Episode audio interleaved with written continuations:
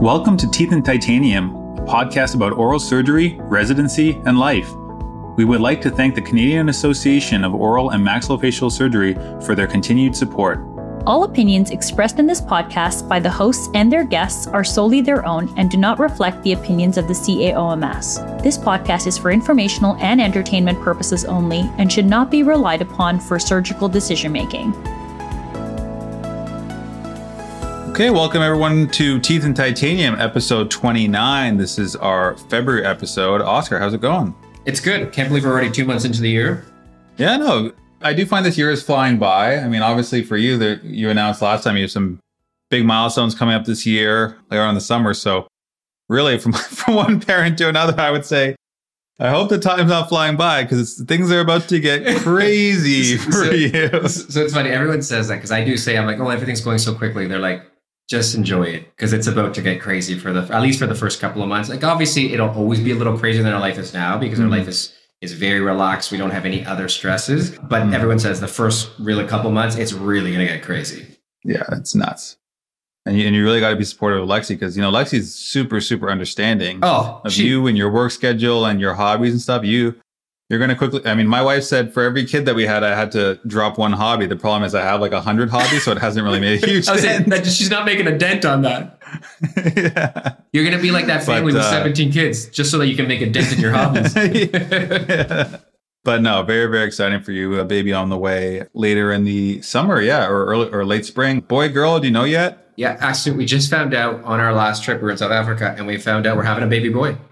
Awesome, congrats. Yeah, so Yeah. obviously I have two boys, so it's nice that you know our boys will be able to play with each other. And a bunch of our buddies, interesting right? to see. Like a bunch of our mutual Yeah, friends our have friends. boys, and like a lot of them live close to you, so it'll be pretty exciting. Yeah, no, it's gonna be a good time. So congrats. Glad everyone kind of kind of knows about that.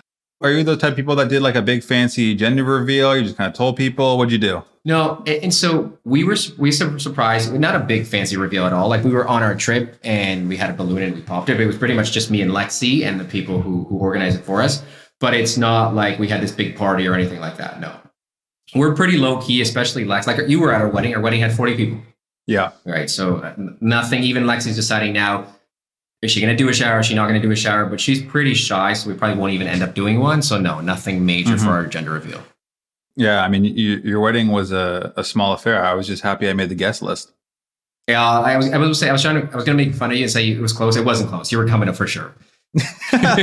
you were always invited. That one was easy. I remember. I remember to the church ceremony. Lennox came too. That's when you Yeah, met Lennox. yeah, yeah, yeah. He made it. He came looking fresh though. Yeah, and he was on his best behavior. He was like a miracle He child. was so day, good. I Yeah, you even said you're like, I don't know what's happening, but he's amazing today. yeah, I was like, today's the best day with him for sure. So that was awesome. All right, so yeah, exciting stuff for you. With that, let's jump into current events.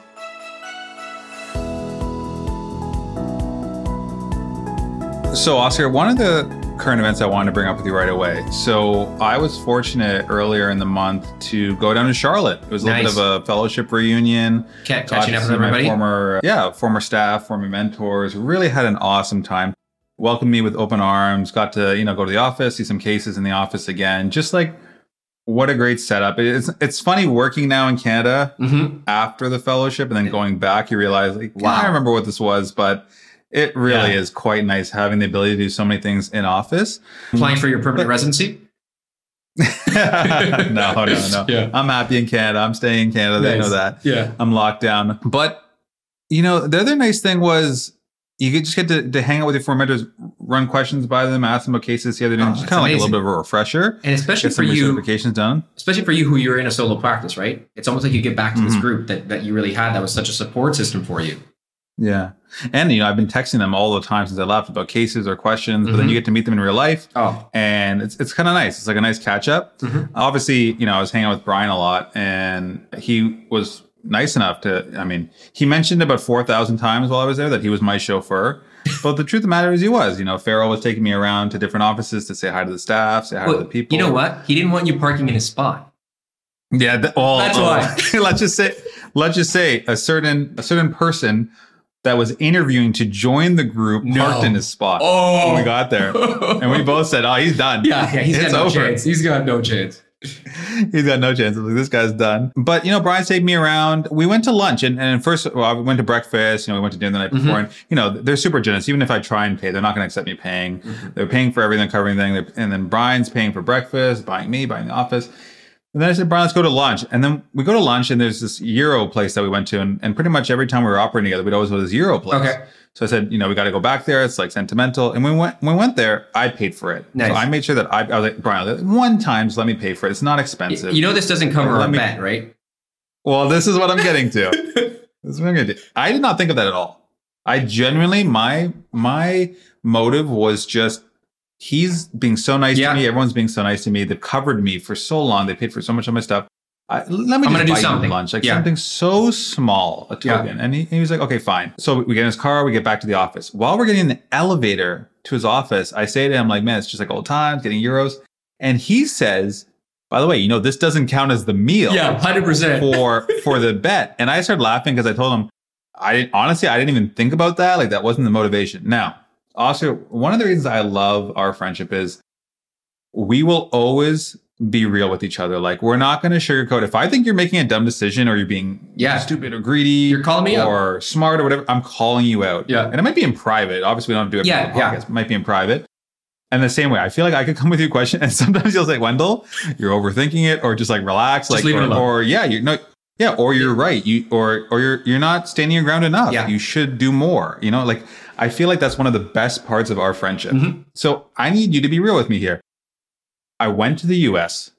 I took Brian out to lunch. I bought him a meal, and I paid. I don't. It, Zero. My intention was not to. My, listen, my intention was not to satisfy the requirements of the bet, but I want you to explain to you why is the bet not satisfied? Why am I not off the hook? I I did, I did what I was supposed to do. Okay, so yes, you did, but there was one thing you're actually missing. That person gets to pick the restaurant. We said that. Okay, I forgot about that, but I will say that I suggested yours and Brian agreed. Does that not count? you know what? so if you're gonna get like in a lawyer, fee, you probably would you probably would win that argument, but you would lose in hmm. life. Because if that's how I lose in life. act- He'd probably never speak to me again. that's I'm my point, screwed, right? right? And the benefits he gives you is so much worth that dinner. Yeah. also, I guess he could argue that you weren't there, and it's supposed to be like the three of us yeah, together. Yeah, yeah. And I'm going to argue that count. too. I'm going to be like, this this euro is not going to cut it. We're going to a legit restaurant. We're taking them out properly. Yeah, and also to be fair, the dinner that they all took me out to like the night before compared to the euro that Yeah, I yeah. bought. I mean, if, if anything, You, you like, need if a, I- month- you, I- you need to owe a month of euros there. Yeah, like if I had paid for the dinner, then no question, I'd be Yeah. like, Oh no, no. But I, would say you're done. You're done. Yeah. yeah, but I, but I paid for the euro. okay, okay, so it doesn't count. Brian was right. Fine. Listen, as I said, you're open, you're honest. It's two against one. I'll, I'll take it. I, I still owe him a dinner, and hopefully we'll be able to do that in the future. Yeah. The next thing we wanted to talk about was I think we mentioned this before. We always like to get to know our new mm-hmm. CAOMS executive whenever like a new president comes in, a new CRAOMS president comes in. This year we have Rob Wagner as president, Hanmin as the resident president. And so Brad did reach out. You know, he asked them to kind of introduce themselves and maybe tell us a little bit more about themselves. So why don't we listen to their audio and then we can talk about it afterwards? So Awesome. first up, we have the president of the CAOMS, Rob Wagner. Hey, Teeth and Titanium. This is Rob Wagner, and I'm a current COMS president. Thanks so much for the invitation. I currently practice in Regina, Saskatchewan, and provide a full scope oral maxillofacial surgery practice. Wouldn't it be great to have another surgeon here? I, hint, hint. I was born and raised in Saskatchewan, attended the University of Saskatchewan for undergrad and dental school. My OMFS training was in Detroit at University of Detroit Mercy and Wayne State University Medical School. After graduation, my wife and I moved south to Florida, Fort Lauderdale at Nova Southeastern University, where she pursued her pediatric dentistry training. And I worked as faculty with the dental students and surgery residents for the next few years. After completion of her residency, we traveled to California, where I took a position with Kaiser Permanente for the next five years. We always felt the pull back to Canada, and we returned with our then young family. I joined the CAOMS in 2009 on my return, and then I acted as prairie rep from 2010 until recent when I grad joined the line. My goals for presidency are quite simple. I want to continue the work being done by our executive to continue to support the CAOMS through our social media campaign, the Teeth and Titanium podcast, which we wholly support, and the upcoming ICOMS meeting in Vancouver 2023, which we are the host country for. We encourage all members, non members, to consider attending this great meeting June 8th to 11th, 2023. In 2024, we will be hosting our own annual meeting, which we already have a location picked. We have speakers lined up, and it's going to be a great source of camaraderie as usual. This will be held in June of 2024. Look out for more details. Thanks again to the Titanium for this invitation to speak today. Thank you. Awesome, Oscar. So that was a really nice message from Rob. What did you think? I think I'm applying for a new associateship in Saskatchewan. No, I'm joking. I'm joking. I'm sitting in Toronto. Like yeah. Crescent, uh, cover earmuffs. Yeah, yeah. Don't listen to this part. Cover your ears. No, he's an awesome guy. I've met him before when I was the resident, kind of president after you were. Oh, and nice. He was very, very engaging. So I think he's going to do great things for the COMS. Me too. I've known him for quite a while now on the executive. Always a super nice guy, down to earth. Yeah, uh, very easy to talk to. Also, love that literally in his first ever message on Teeth and Titanium, what does he start it off with? A shameless plug. Yeah. I mean, I've avoided shameless plugs for a while. You're you're not a really shameless plug type of guy for the most part, but right away, oh, wouldn't it be great to have another person in Saskatchewan? Like right away, he's recruiting, and he's putting the message out there. You know, fair play. A fair, and I will say that honestly, that's that's not even a full shameless plug because whoever ends up there is going to do really well. Mm-hmm. Like realistically, mm-hmm, if you're going to Saskatchewan, you're going to do great as an oral surgeon. For sure. And when he says he does full scope, he really does because he's reached out to me before on some of the cases he's working up or get some questions about guides or custom fixation stuff like that. And he's doing full scope, yeah. like trauma, yeah. uh, orthognathics, like he's doing a lot. And what's nice is he seems to have a good collaborative effort with the ENTs and plastics there. You probably have to. I mean, there's no time for turf no. wars when you have no. you know such a limited amount of specialists. So his scope, when he says full scope, he means full he means scope. It. Yeah. No, that's awesome. And then obviously the best part of the entire message was that he said they support TNT wholly. We, do feel, feel like things are going no, no. Listen, we feel things are going well with the podcast, but let's be real. In the U.S., every four years is a new president. As long as the president likes you, you're, you're happy. In the COMS, it's every year. Yeah, we got to keep right? him happy all every the time. Year, yeah, every year we got to hope the incoming president is happy with us. Or, you know, who knows? We're one are, year away from getting canceled. Are we? Are we extending Rob Wagner's term now? yeah, well, I'm four more years. Yeah, yeah, yeah four exactly. more years obviously AAOMS is only one year at a time too, because probably because it's such a massive organization, mm-hmm. they can only do one year. But for CAOMS, we just got to make sure we always have we always have a little bit of an eye on the incoming president to make sure we're keeping them happy. Yeah, you got to know that way when they take over, they support us as well. Yeah, like you got to start you got to start hyping them up before they even take over. yeah, exactly. All right, so thanks, Rob, for sending that in. We really like your goals and your missions, and, and we're looking forward to seeing how the year goes. And obviously, we look forward to everything that you bring to the table. Next up, we have the president of the Residents Association, Hanmin Miao. So let's listen to that. Hello, Teeth and Titanium. Thank you, Wendell and Oscar, for having me on the show. My name is Han Min, and I'm currently the fifth year resident at McGill and the president of the Canadian Resident Association of Oral and Maxillofacial Surgery. This year, we launched the CAOMS Mentorship Program. The program is designed to match each resident with a surgeon in our community and after that, they're free to connect as much as they want and discuss anything that may be of interest to them. We're still looking for CAOMS surgeon members to volunteer to be mentors. So, if you're interested in shaping the future of our specialty, then I highly encourage you to head to the latest CAOMS newsletter and scroll to the link provided and complete our survey to become a mentor. We will also continue our annual Resident Association webinar session this March. So far, we have four guests from across the country.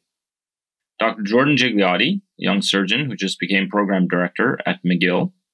Dr. Clayton Davis, who just started his own TMJ fellowship. Dr. Jeff Soparlo, who will be returning to Canada after a fellowship in Australia. And Dr. Harshdeep Mangat, who completed the European Academy of Facial Plastic Surgery Fellowship in London, England, before returning to Vancouver to practice. I was actually going to ask you, Wendell, but then I realized you spill your whole life on the podcast. So I guess the residents can get your two cents every month by listening to Teeth and Titanium. Obviously, my segment wouldn't be complete without talking about the ICOMS. We've been pushing the residents to submit their abstracts. In fact, the CAOMS will select two top Canadian abstracts and give those residents an all expense paid trip to Vancouver for the ICOMS So I hope we'll have a lot of Canadian representation. There's also going to be a resident lecture at ICOMS given by Dr. Gali E. Gali with introductions by Dr. David Koppel. This will be a more casual event and a break from the formalities of the conference for the residents, and an excellent chance for the residents to meet other residents from different countries all around the world. Lastly, I'd like to mention next year's Resident Association President and Vice President. Congratulations to President elect Kareem Botros, who will be entering his fourth year at McGill, and Vice President elect Matthew Fagan, who will be entering his third year at McGill. Matthew will take over as president the year after. And yes, it's all McGill, and I swear I did not rig the votes. I did, however, strongly encourage my fellow residents to apply for the position as the Resident Association president. So, what I would say to the other residents at other programs is that I strongly encourage them to throw their name in the hat in the upcoming years, step up, and get involved. That's all for me. Thanks, guys. What an honor it is to finally make it onto the podcast. Oh, well, Oscar, lots of digest there for sure from Hanmin, who obviously, yeah, he, he's at McGill. I knew him. He was one of my junior residents. Nice. So, I mean, breaking it up, the first thing I would say is, no, Hanmin's a loyal listener. And, and not recently, like when he became involved in the association, he's been listening literally since episode one. He gets credit for sure. and he gets credit for sure. And also, he's someone that actually would listen and reach out, both publicly and privately, like Mhm. supporting the podcast, saying certain parts were funny, or like he always reached out from day one. So I definitely appreciate that fact that he always promoted us from the beginning. And I think, you know, for both of us being the resident president, you kind of need to figure out how you want to make your mark or what you want to Yeah. help out with. And I think for him, launching this mentorship program, it sounds like a lot of work, but it sounds like it could be extremely beneficial. So it's funny. We were like, as we were listening to that, we were both because we're doing it on Zoom right now, we're recording on Zoom. We were looking at each other like, this is a great idea. This is something that I think will help residents a lot. Being able to speak with someone in the community, questions that you maybe don't want to ask your own staff because you're nervous to ask them, kind of getting that outside perspective. I think that is an awesome Mhm. idea. That's a great initiative for sure.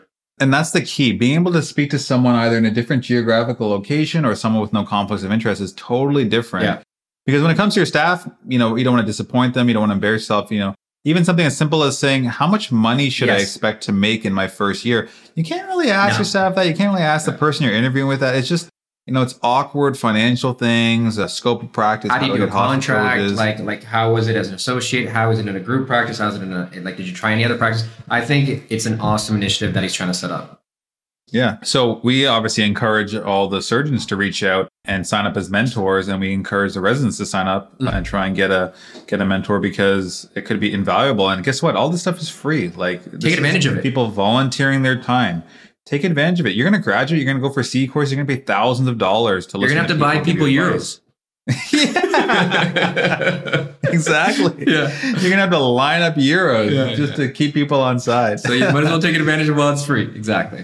Yeah, I did also love how literally, you know, he took the opportunity. Well, I guess it's not a shameless plug, you know, because he's promoting a program that they're doing within the association. So I don't think that's a shameless plug. No. because it's not.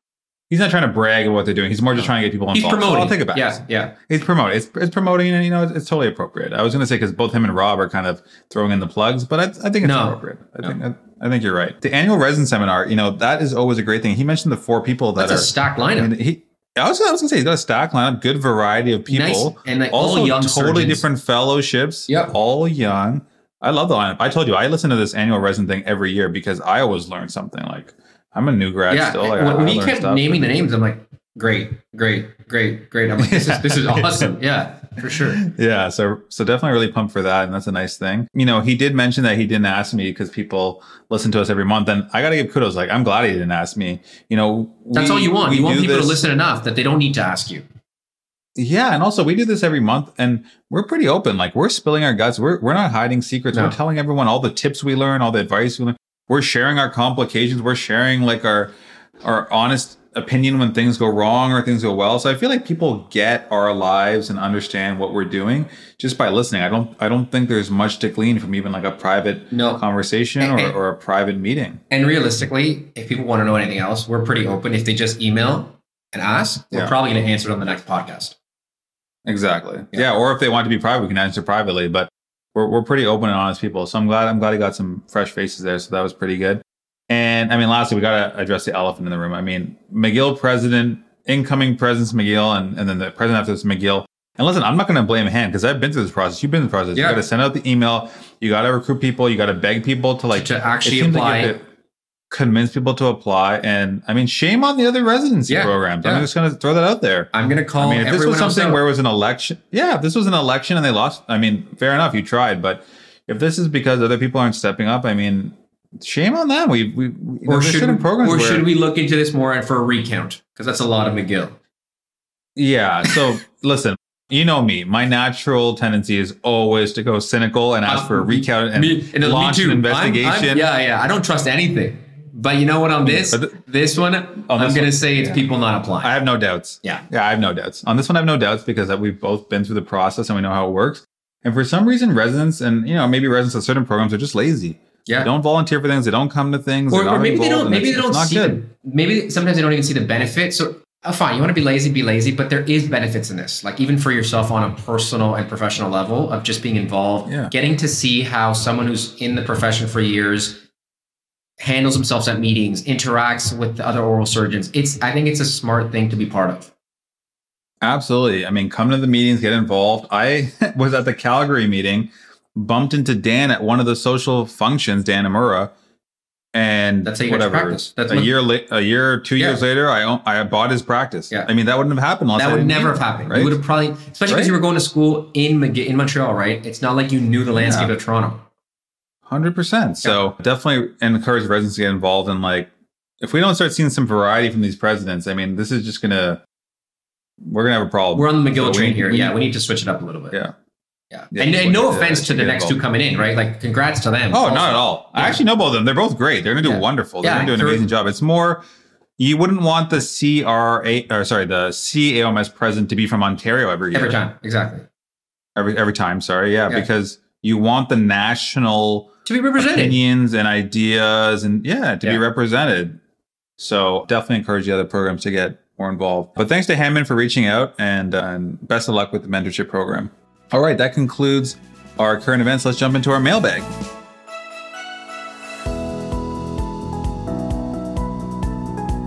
So oscar just one fan mail this month but it may be one of our all-time favorites. Oh, yeah. It was I mean, awesome. we, yeah, we both read it and we loved it. So here it goes. Hi, guys. I'm an oral surgeon's assistant in private practice from Australia. We're really like getting more popular with the Australians. I, I, like told it. you, we got to make a trip out there. I mean, you're dying. No, you Like- keep saying this every time. You're dying to go. We I already to. went there for three weeks. No, I went there for three weeks. I'm not. Gonna, I'm likely not going to go there. For What's another two? What's another two going to do for you? I'm an oral surgeon assistant in private practice from Australia, and I love listening to your show. I know I'm not your target audience, but I really enjoy following along with your show, and it's prompted me to ask more questions and think differently and to be a better oral surgery assistant. One day, I'd like to be the best.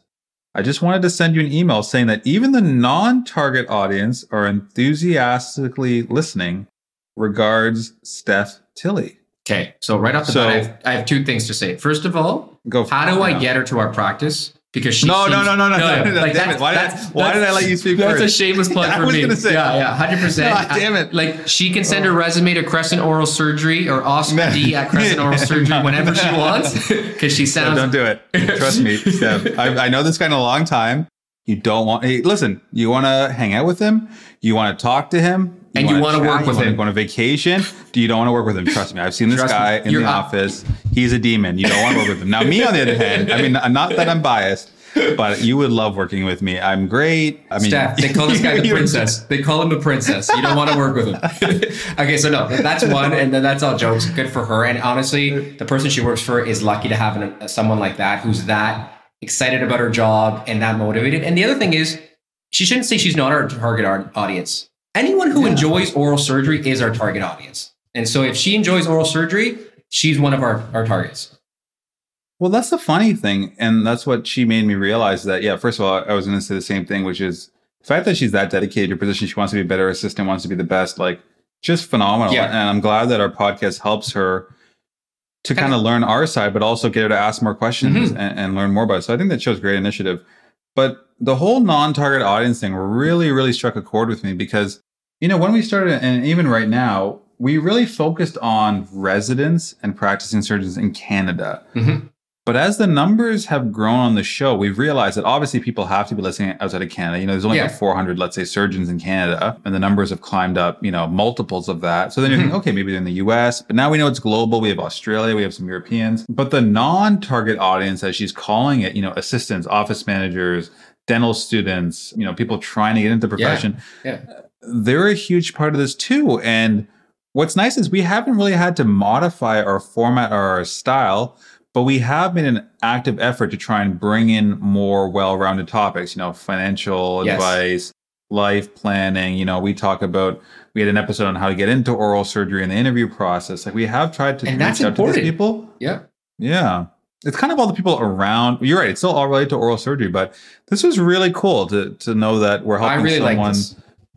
Yeah, I really like this. So, Steph, thanks for reaching out. Remember, that's info at fcos. Oscar D at Crescent Oral Surgery.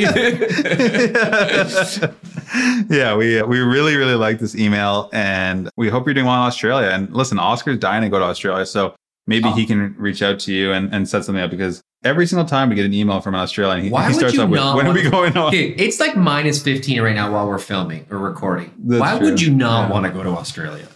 That's true. Australia is quite nice. I really enjoyed my time there. All right. Well, that finishes our mailbag. Next up, let's jump into our guest segment. This episode has been a long time coming, and Oh, someone, I think, Oscar, you've been told many times that we need to get him on the show and we need to get him on soon because he's dying to come on the show. I go to work and he's like, when am I coming on? And I'm like, when are you coming on?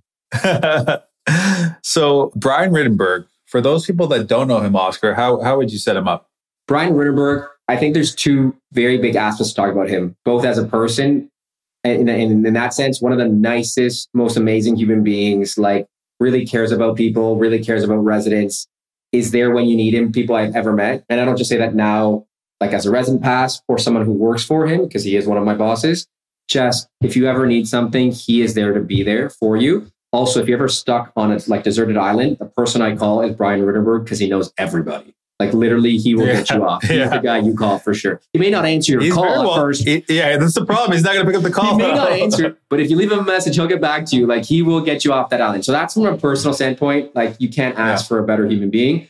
And then from a professional standpoint, I think super impressive and actually underrates himself. Doesn't realize how much he does because he's the owner of one of the biggest oral surgery practices in the country. He's a he's a partner in them with with us in Crescent uh-huh. Oral Surgery.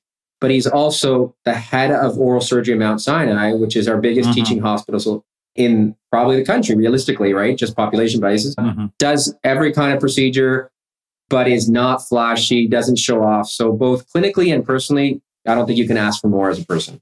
it's wild to think about. I mean, one of the nice parts about having a guest on the show is you get to know them better and you get to kind of, you know, do your research, look them up a little bit, kind of figure out what are you going to talk about? What, what is the scope?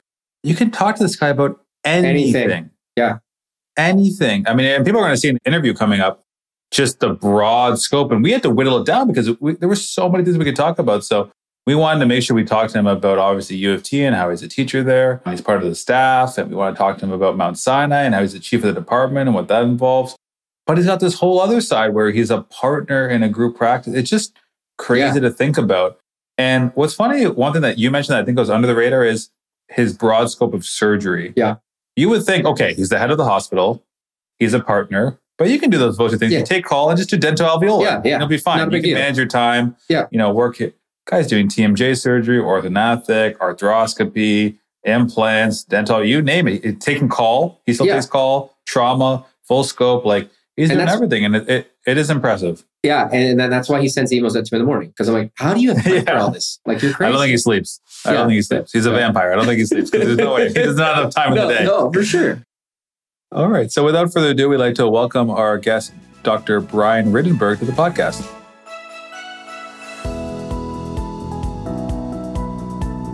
All right. Well, Oscar, we're here live with our guest. You know, it's always better when we do these interviews live. We've said that before. We actually like recording with each other live in person too. Yeah, but I don't give you this kind of spread. So this is the best live event we've had so far. Well, so I, I walk in and we have you. We have our guest, Brian Rittenberg, who we'll get to in a second, patiently waiting for us to even speak to him. yeah. but I walk into his basement and there's water there set up. There's a charcuterie board. There's a bottle of wine. I don't know anything about wine. I assume it's a nice wine. Oscar, do you know anything about wine? I'm not a huge wine person, but I like it, so that's all I really care about. That's yeah, that's probably more important than than the bottle. But I, I, the first thing I said to Brian was, let's just make you a monthly guest. Like let's just record here every month. What are we doing? Yeah, he just comes in every month. Now, before we bring Brian in, I will say it, it could be motivated by the fact that our last episode with Farrell, we had you know champagne, Yeah. we had beer. Maybe he felt a little threatened, like I need to be Yeah, like. as fun or even more fun or even better. But you know what? You hosted it that time. I was just gonna say I bought and we brought and you bought the Yeah. champagne. Brian just showed up and and drank everything. and we stole him dinner. we stole him dinner. Whereas, you know, Ricky This over Brian. here, yeah, he, he's hosting for us. So without further ado, Brian Rittenberg, welcome to the show. Thank you, guys. Pleasure to be here, and and I can't be outdone by Brian Farrell. Brian's all have to do a good job as guests here. So welcome to my house. Definitely. Thank you for having me, guys. Yeah, for sure. So obviously, Brian, this is kind of another unique interview where Oscar's known you as a resident. Oscar now works with you in private practice. I've known you for a couple of years now, joining on Sinai, but some of our listeners might not know you as well. So first off, can you introduce yourself to our listeners and tell us more about yourself? Absolutely, Brian Rittenberg, and I've been around. So I, I trained. That's his slogan. That's it. That's right. Don't quote me on it. I, I did my, my undergrad dental school at U of T, University of Toronto. Spent a year following graduation as an intern at Toronto General Hospital, which was the former home of our training program here in Toronto. And then spent a year running the hospital dental internship program there before getting into the oral surgery training program at U of T. So I trained here from 99 through 2003. Okay. We always like to ask Uh, who was around you. Yeah, like who above- was, above who was the your legends. chief? Yeah, who was your chief and who was like your junior? We always love to ask that. He's got a stack lineup around. So, him. so you legends. So first of all, the so f- first year dental school, Ben Davis and Ian Nish nice. were tutors in anatomy. anatomy. Yeah. I walk into Toronto General Hospital as a newbie intern, July first, nineteen ninety seven, and who's walking out, finishing his chief residency year, is Ben Davis Oh, nice. right? And Ian Nish, both great guys, both mentors of mine, both of whom I've had the Super pleasure and opportunity to work with. Ian, over the years, I've brought him into Sinai to operate with me Yeah. on some cleft, difficult cleft cases. And Ben, a real mentor through the RCDC, Yep. brought me in as an examiner, and I followed him as chief examiner oral surgery. So, and a, both very good friends of mine. So they left the day that I got to Toronto General. Mm-hmm. The people that were there, Marco Caminiti was chief resident when I was intern. Oh, nice. Another good Um, name. That's Another pretty big funny. I didn't know that. Ian First and Leslie David were third years, so they were about to become they, they were entering third year as I was an intern. Okay. Behind them, Hani Abdul Salam, who's now working in the Middle East, was a second year resident, and Nick Blanis and Tina May Sami Milano. Oh, first wow, Milano, yeah. as I was an intern. That's crazy. Right. So by the time I, I became a first year resident, many had moved on. My chief was Hani, and So, Nick so was Bolano. and and and they, funny. Can I tell a funny Yeah, story? yeah, yeah, Yeah, yeah, yeah. This is what it's for. we encourage it. And I'm gonna apologize to Hani now if he's listening. but I loved Hani. So Sammy Barkin my, is my co-resident, Yeah. dear friend who I love. Sammy and I start first year oral maxillofacial surgery training program July 1st, 1999. Hani's our chief resident.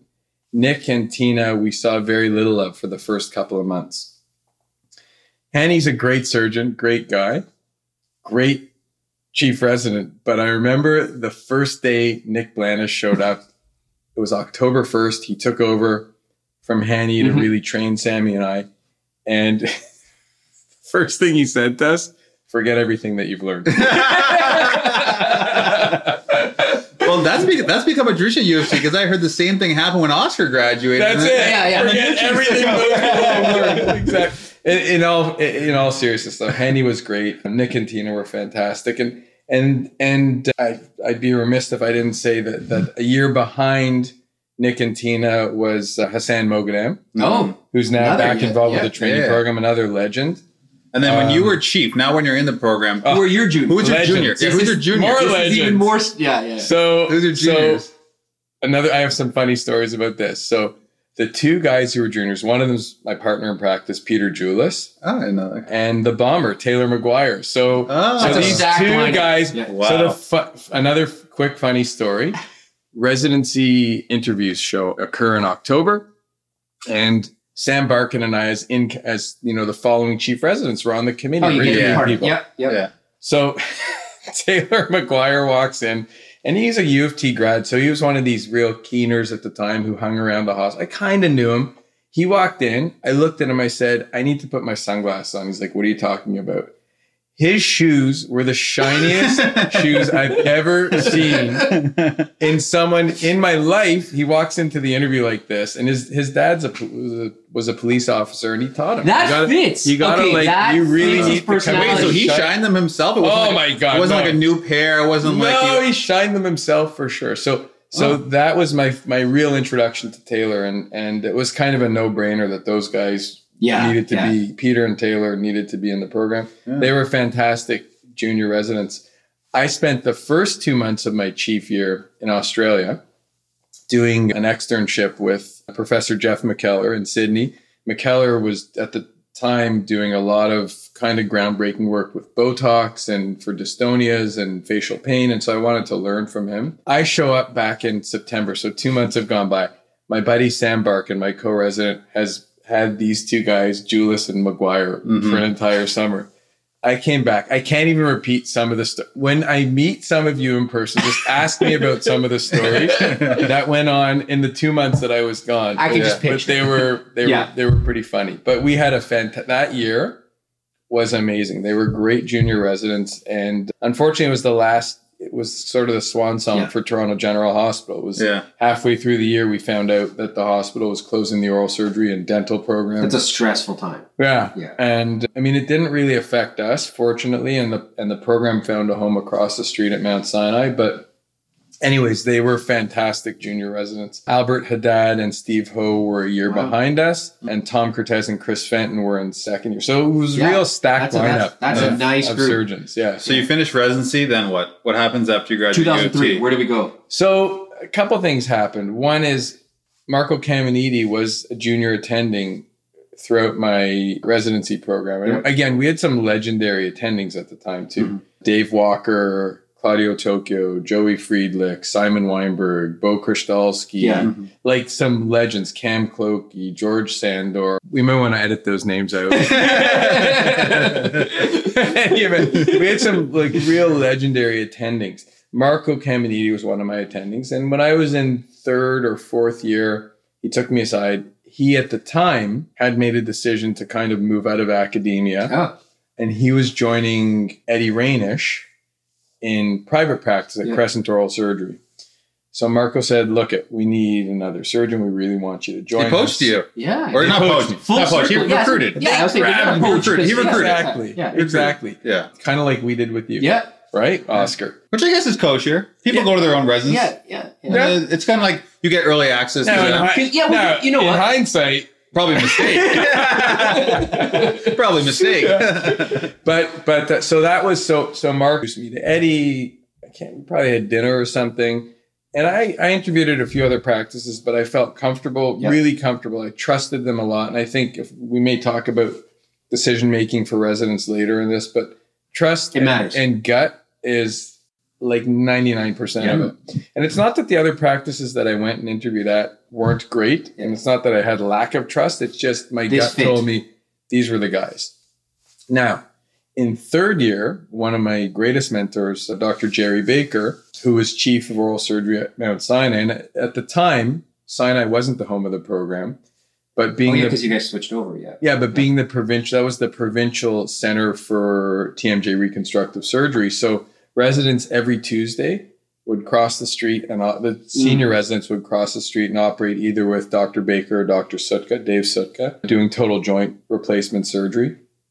And Dr. Baker had approached me in third year and said, "Look, we really are interested in having you come join us here as a junior attending." And this was before this was Wow. before the Yeah. program moved across the street, and I was like, "That's fantastic." Yeah. and it gave me an opportunity to do something part-time in hospital hmm do a bit of teaching to at the time i thought dental residents not oral surgery oral and maxillofacial surgery residents so i had said yes to him caminiti and rainish both were in favor of that and it just worked beautifully and then this thing happened at toronto general and the training program comes, Comes across the street with me Wow. Same time. Wow. You kind of got lucky that you were kind of grandfathered in because you were going to Sinai, then the training program moved. If it happened the opposite way and the training program moved, they might not have had space for you Yeah, because they had all the staff already coming over. A hundred So percent. time, we, I mean, Timing. We talk we, about this we, all we the time. about all the time. Timing is Yeah. You can be- everything, and you could be the best person ever, but the Like, timing there's doesn't no work out, space. Yeah. yeah. Yeah. That's Yeah. crazy. it was I I consider myself very lucky and fortunate and it really it sort of formed this pathway Yeah, for, for where what's your career become my go. career right Yeah. which is crazy because you're still both of those. Those are the two things you're in right now. yeah it's really straddling academia and private practice and and being with great people in both places including the two of you guys right And so, you're you're 20 years out this year. 20 years out Wow. Yeah. Oh, congrats. That's awesome. july 1st 2023 That's- will be 20 years 20 years out. it's crazy That is like that's a big deal. but it doesn't feel like it yeah. And the fact that you're at both places that you started at, that is also not Just the norm. Fit. Yeah. Yeah, That's like- not the norm. Yeah. no. It's not the norm. Yeah, I think so. I would say back then there wasn't as much necessarily Movement? movement. Yeah. Mm. I think now it's a bit more common, and there's probably a whole bunch of reasons for it. It's us, new generation. No, I. You know what? That's an easy thing. So I think it is part of it. even though. with my kids, I like to say you guys are. They're not millennials. They're just a hair below Yeah. millennials. But I like to bug them about it. I don't know. I think it's a function of probably where we're at, just yeah. as a people, right? Like just things are different now than they were then. Things are a bit more complicated. There's been a lot of, you know, stressors and things that have affected I think our profession and but yeah, there was a lot less Movement. kind of moving Yeah. around back then. But it, it's, sure. it still is a testament to both the two places you're at and to you as well. Like not just to either thing. Like that's great. Mm-hmm. yeah, so that so that's why that's where I am and why I'm here. I think my you know my road at at, at Mount Sinai was it was a slow build, right? So it started as I had a clinic day once a week. Mhm. If I had the auto R case, Dr. Baker was very gracious and I would book the cases and, and operate with him. And then eventually I got a day of outpatient surgery a month. And then, you know, when unfortunately when Dr. Baker got sick and ultimately passed away, there was a bit of a void there. And and uh, so again, like it's it's about you know, there's Sounds always horrible, but it's timing. Then, a lot of it's Yeah. timing, right? And and and then I picked up some ROR time and and I had a lot of good people around me there that supported me and wanted me to to succeed at what I do. And, and so now, if you can just explain, because again, some of the listeners don't know you. Where are you at Sinai? Like, what's your position? So at Sinai, I'm division head of oral and maxillofacial surgery, which is a division we kind of straddle two Mhm. kind of fences, right? So there's it's a division within the Department of Dentistry, but it's also a division within the Department of Surgery. Yeah. So I kind of answer to I sit on a lot of committees at the level of Department of Surgery, perioperative business unit meetings, and other various committees that I've been volunteered to be on. and then I also answer to our, to our chief of dentistry, Dr. Michael Goldberg, and prior to that, Howie Tenenbaum, and Mhm. uh, prior to that, Mike Siegel. So I've I've sort of been division head under the three of them, it, which is great. It's a little complicated at Yeah. time because sometimes there's conflicting It's agendas and Mm-hmm. and like to me both are important but Sometimes I, different perspectives.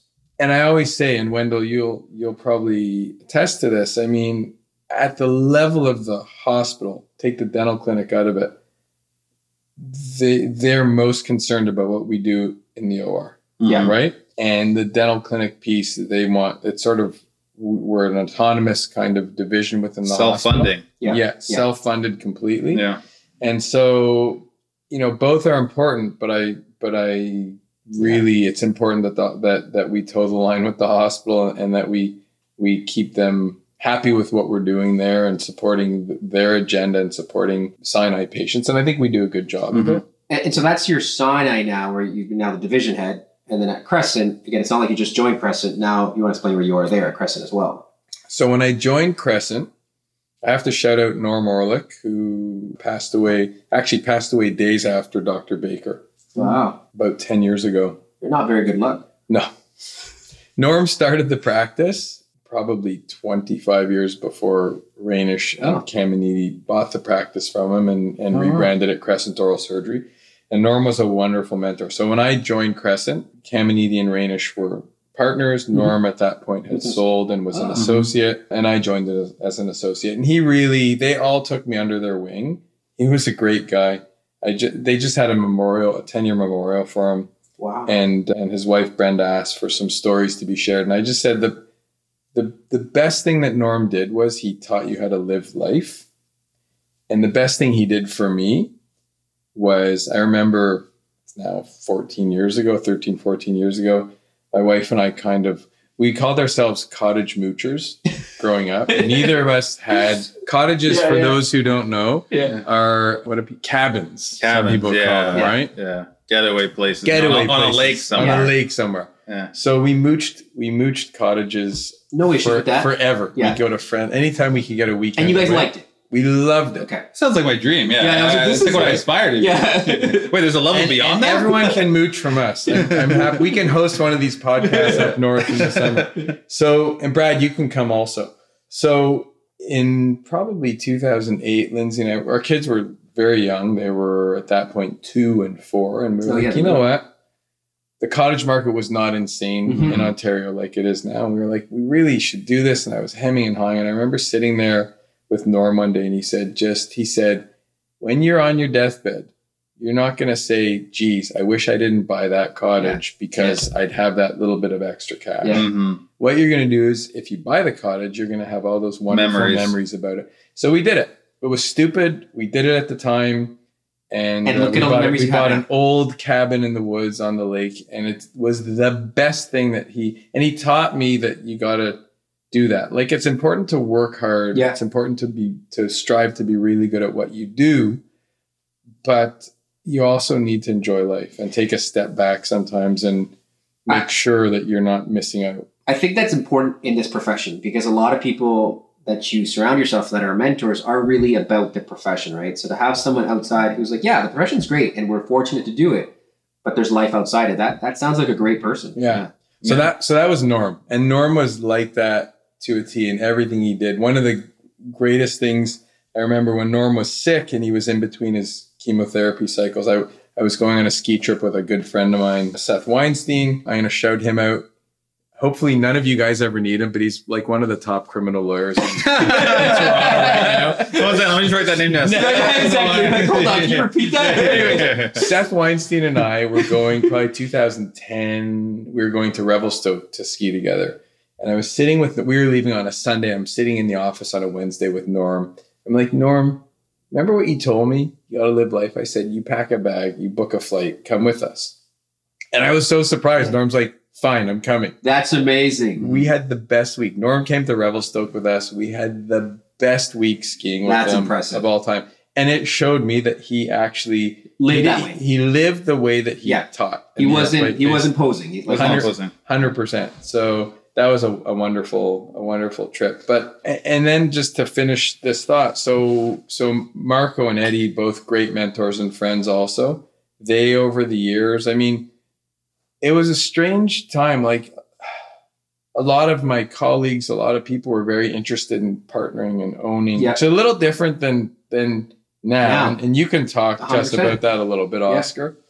Your situation's different because you Mhm. own a practice. Yeah. I find there's a little less motivation for ownership necessarily now than there was then. Oh, like oh, wow. all of my Yeah. colleagues really wanted to own something. I wanted to be a partner, but I really trusted Eddie and Marco. And it took, like, because we were good friends, it literally took us 10, 11, maybe 11 years before it actually happened, right? Yeah. Where, Wow. where a transaction took place and lawyers and accountants were involved. It was not miserable. It was pretty smooth. Yeah. But I was an associate there for at least the first, I can't even remember, at least the first 10 years of Wow. practice.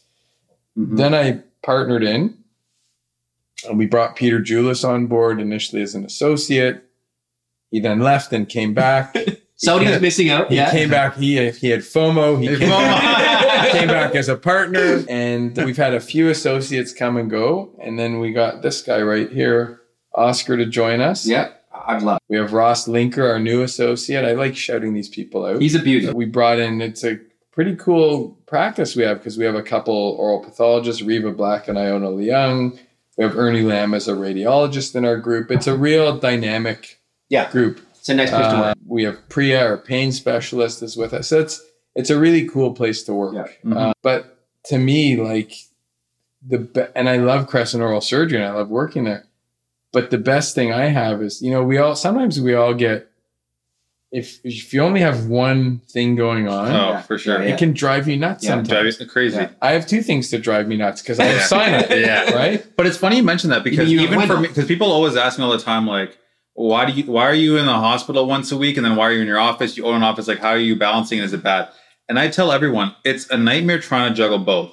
But if I was five days a week at the office or five days a week at Sinai, I go crazy. You I love the balance. I love Yeah. you know having the the residents and the different aspects. So no, I totally agree. It's good to have that balance, and, and you have a good balance. I mean, we're gonna get into it later. You're beyond balance. I mean, Yeah. you're, you're doing a lot I was of just stuff. saying, like, I don't know if it's yeah, like it's over. I mean, the we top. could we could talk for hours, but I guess at some point we have to ask. Yeah, some, I guess some real we should- we should get to the Listen, before we get to the real questions, though, we do want to ask some fun ones. You know, we have categories of guests that want to be on this show, right? So there's those that ask, there's those that expect to be asked, and there's there's those that play hard to get. You're you're in the ask category. You you're a loyal listener. You say you listen to our episodes. You want to come on, and you always present it as you know you just want to come on. You want to have fun. You want to chat about whatever. Like you're just like you love the show and. So what made you want to come on and, and how come you're a loyal listener? Like we always like to hear people's feedback. I actually wanted to like what do you so it's not photo bomb's not the appropriate You wanted I to was- bomb record I wanted to Yeah, bomb yeah, record yeah. you guys on everyone's Yeah. podcast. You're like, let me I come on. come on. Let me come on. Just call me on. Come on. Well, first of all, you guys are awesome. I like both you guys. Brad sitting on, we're looking at his image there, another Mm-hmm. awesome guy. I, I think that I don't know that I have a great story to tell. I think I have a unique perspective and a unique situation in oral surgery that I like to share. I don't think you should downplay it either. Yeah, yeah. I think people are going to realize this episode you I have a think lot you're to a little share. bit more humble than you. Yeah. And we But talk I- about this at work all the time. But I want to hang out with you guys. yeah. Wait, we're good with that. We like Yeah, that. Listen, after the charcuterie board, you can call us over anytime. yeah, yeah. And I remember that probably it may have been not the first podcast, but one of the early podcasts that I really listened to start to finish was Caminiti's. Mhm. Yeah. And I was with my daughter last, like this time last year in Mhm. Fernie. I took her skiing during her reading week. And the drive from Fernie to Calgary is about three, three and a half Yeah. hours. Now, my daughter Joey and I like to listen to Spit and Chicklets. Okay. Oh, It's nice. a great Yeah, podcast, yeah, right? yeah. Kind of inappropriate, but Yeah. a good podcast. Yes. So we're in the car and she's like, Dad, let's listen to Spit and Chicklets. I'm like, let's listen to Teeth and Titanium first. And then we'll And we listened. And at times I looked at her, I said, Do you want to turn this off? And she's like, No, I want to listen. And you guys That's- were great. that's That's awesome. And Yeah. Edie was great. Yeah. And since then I've I've listened to almost all of them. I don't know that my daughter Joey has. Hopefully she has. She better listen to she, this one. did- Yeah, she I was to this one. As long as she listens to that one and this one, She better listen Yeah. to this one. that's okay. So I just thought, you know, I I I, I kind of wanted to do this. It's, Yeah. uh, no, we wanted to have cool you on for a long time. It's just a matter of, you know, fitting it into fitting it in, getting things scheduled. and not, and not getting COVID. I was just saying, yeah. yeah. we with had you. We had you in a previous. We lost you. We lost you. We lost you to COVID. Yeah. Probably the first guest we've lost to an illness. Yeah, and like you know what? I heard you on the phone, so I'm like, it's legit. I was bad. Yeah, that yeah, night, yeah. 'cause we were going to do it on a Monday. Yeah. right? It was pretty bad, Yeah. but I'm Um, good. The other thing we wanted to ask you was, and you, you can be honest. I mean, there's only the three of us talking, and you know, a thousand people listening. Who is more of a headache in your life, me or Oscar? Because I'm your Mount Sinai headache, but but you're with Oscar a lot more. He's in your prior practice. Like, who? Be honest. Who's more of a headache? Both headaches, but both guys I love. This one's easy. So Oscar, my headache is I just want to make sure I want to make sure both of you guys are happy. Okay. But this guy, I really like. I walk in, I'm like, is he happy today? Is he okay? It's hard to what do I have to do? and and and Wendell, I just want to make sure I need him as part of our team at Sinai. Like our team's a dynamic team. Everyone's bringing something to the table, And and I, and our and resources are limited. And I just want to make sure that. So neither of you are headaches, Really? and you're both headaches. Rudy, Rudy, it's easy. It's Wendell. No, don't you don't have to sugarcoat it? no, no. We've had every guest come on here and rip me apart. Hey, for honestly, for once we can make fun of you. Yeah, yeah, no, I agree, but it, that's not on this one. It's for sure. you. And, and on that line, I mean, whose text do you ignore more, Oscar's or mine? Because we know you ignore both of us, but like, who is the one you, you look at your phone I'm and you're like, so oh god, bad. what's this going to be? and, and honestly, let's preface that he is the worst at texting sometimes. I'm the Yeah, yeah. worst. Pretty bad. And by the way, if any of my friends outside of this profession are They'll vouch for listen that. to this, they're gonna all be laughing and shaking their heads right now, saying he's the worst. I just have an issue, and I keep saying, you know, today's the day. Today's day We're one. gonna change. I'm gonna start responding to every text I get as soon as I get But it. the, the problem is also we. So we, we were sitting here before we started recording. Yeah. How many calls did he take? Like seven. Seven. So the fact that there's just too many calls for him to even answer back. Like it's crazy. Well, I and I think we've told the story on a previous episode. I don't know if you listened to this, but I told Oscar that when I was first moving back to Toronto, you're trying to figure out, yeah, what do you want to do? Private practice. Ac obviously, I like academics too. I like you know hospital. So then he's telling me, I was like, what's the program like? Who's involved? Who's at Mount Sinai? So he's telling me about you, and I, obviously I met you before, but I don't really know about you. Yeah. So he set up a call between us to talk about Sinai, what day you're available, how does OR time work. And I remember like I, I emailed you or something saying like, oh, these are my questions, or, or how would this day work? And like you didn't respond for like six days. So I'm messaging Oscar being like, yo, this guy hates me, or or it's over. and Oscar's like. I was like, don't worry about it. You're gonna like- I was get a return at three. 3 a.m. he said at 3 a.m. you'll get a response like 14 days later, and he'll agree to everything you said, and half of it will have already occurred, but you're you're good. I'm like, you're gonna love him. That's it. but Like, it yeah. took me a while to adapt to just getting like ghosted by you all the time. But I also said that's your style, and it's because you're so, busy. The cl- so if my wife was down here chiming in right now, she would. So yesterday she said, "When I text you this time, respond." So it's not just you Yeah, guys; yeah, it's yeah. everyone in my life. Yeah. And and I promise anyone listening, you send me an email or a text. Within 28 days, you're gonna get. it. He's got a month cut off. yeah. It's a four week cut off. That's pretty good. Now we talked about you know your role at Sinai. We talked about your role at Crescent. But now that you're a partner at Crescent, we want to focus on Yeah. two aspects of you. I mean, Oscar ripped on me for calling this private academics, but I really think it's a you. You are He's the the embodiment of Yeah. this. Yeah. Like private practice academics, and not like for example, someone like me. I own a private practice, and I'm in academics, but I'm a part-time academic person. You He's not are dabbling. partner in a private practice, but you're like head of a hospital. Like it's it's not just you're there and you you you know Yeah. you show up. So we want to we want to kind of divide this into two phases where one phase is the private side, one side is your hospital academic side. So starting off with the private side with Crescent, what is your current scope there and of the practice and what are your responsibilities? So it's. I'll preface this all by saying that I think that, and I'm not saying this to say it's it's a great thing or a good thing. I think it's unique. I don't know that in 2023 Mm-hmm. that someone can maybe, but some I don't know that someone can carve out this the kind of mix that I have. It'd And be, I think be had- exhausting. Well, I think had I started it now, I don't think I'd have partners in practice Yes. or people at the hospital who would allow me to do Yeah. it. Yeah. But one thing I've got to say is Caminiti and Rainish, every time this there was a decision at the hospital, because remember when I first started, I was 80% private practice, Okay. 20% hospital.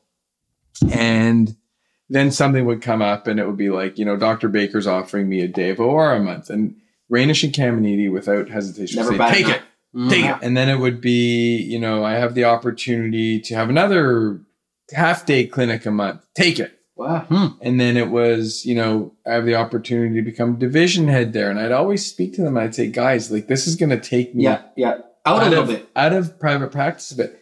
And th- anytime one of these situations came up, there was zero hesitation. Wow. And, and I think I really have to thank, and I do thank both of them all the time because I think without them, and there's certain situations and certain practices where the, the answer wouldn't have been No taken, way. wouldn't be allowed. I'm thinking No. right now when you're describing this right now, no one would accept Right? this It would right have now. been, you can't take it. Yeah. Yeah. Yeah. Yeah. So without them, this wouldn't have happened. And now I'm probably like, it's got to be like a 40, 60% split.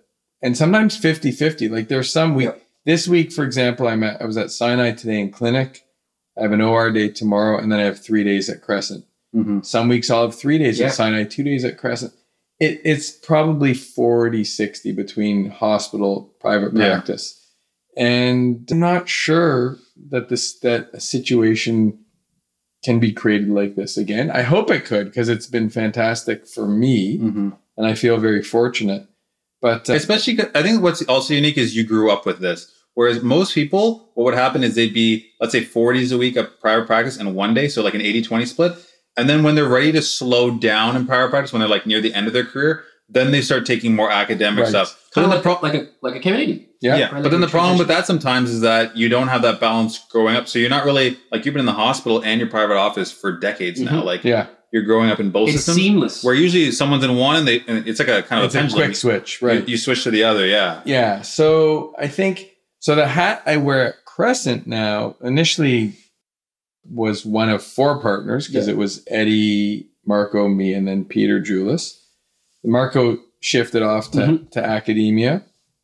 And at the same time, and many of you, I think, listening probably are aware of it, we sold our practice, 75% of our practice to Dental Corp. Mhm. And just after pandemic started, after a lengthy negotiation that started two years before pandemic started. So are we still partners? The the you know Peter, Eddie, and myself, yes, and we have Chris Lee and Amir Musabifar who were associates, but just ahead of this transaction became partners, and now there's five of us that are actual equity partners in the practice who sold 75% of it to, to Dental Corp. But we still, and I know there's many of you out there who are going, I can't believe you guys did this. And I will tell you, and I, I tell this to, to, we talk about it at our partners meetings monthly. Oscar Yeah. knows this. When people ask, how have things changed since this sale happened?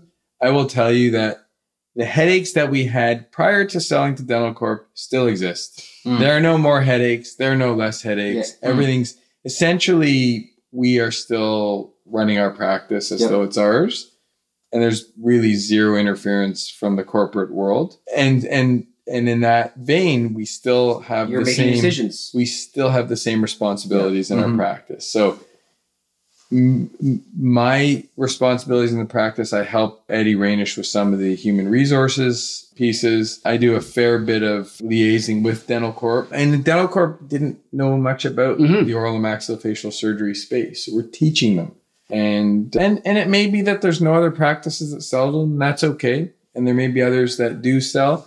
And if they do, they'll know a little bit more about our about our space from us. But those are the big pieces that I have in you know as far as the private practice responsibilities. Yeah. And they keep me busy. And then Um, scope wise, the private practice part, it's pretty much everything Everything you do. Everything both of Every- you guys do in private practice, right? a- and more. But and so so scope completely everything in private practice, and then you take everything else that you need to, to the hospital. But so you were talking about kind of helping Eddie with some of the responsibilities. So you've been a partner for a while now, and you've learned a lot with regards to practice management. What do you see as the pros and cons, especially with having Wendell here, of having comparing a group practice to a solo practice? I think both are great. I think that headaches can be shared in a group practice versus a solo practice. I Mhm. think solo practice there's a lot of things that fall on your shoulders. Yeah. And you may not have others. Like I have four great partners Mhm. Yeah. who pick up the slack. We pick up the slack for each other. Mhm. I was away last week. I didn't think about Yeah. my patients. Mhm. I mean, I thought about my patients, but I wasn't yeah, worried. yeah. Oscar, Yeah. you saw a few Yeah, of my patients yeah, for follow. I wasn't worried about my patients. Yeah. I wasn't worried about, you know, the runnings of the practice Mm-hmm. and if there was an issue that came up with a staff member or procurement or whatever it might be, I knew it would be taken care of. I think, and Wendell, you can probably touch on this, and, Mhm. and Brad, I mean, as solo practitioners, there are some advantages to that too, because it's You make You the call. yeah, when there's five people making a decision. Mhm. it can be very hard. yeah.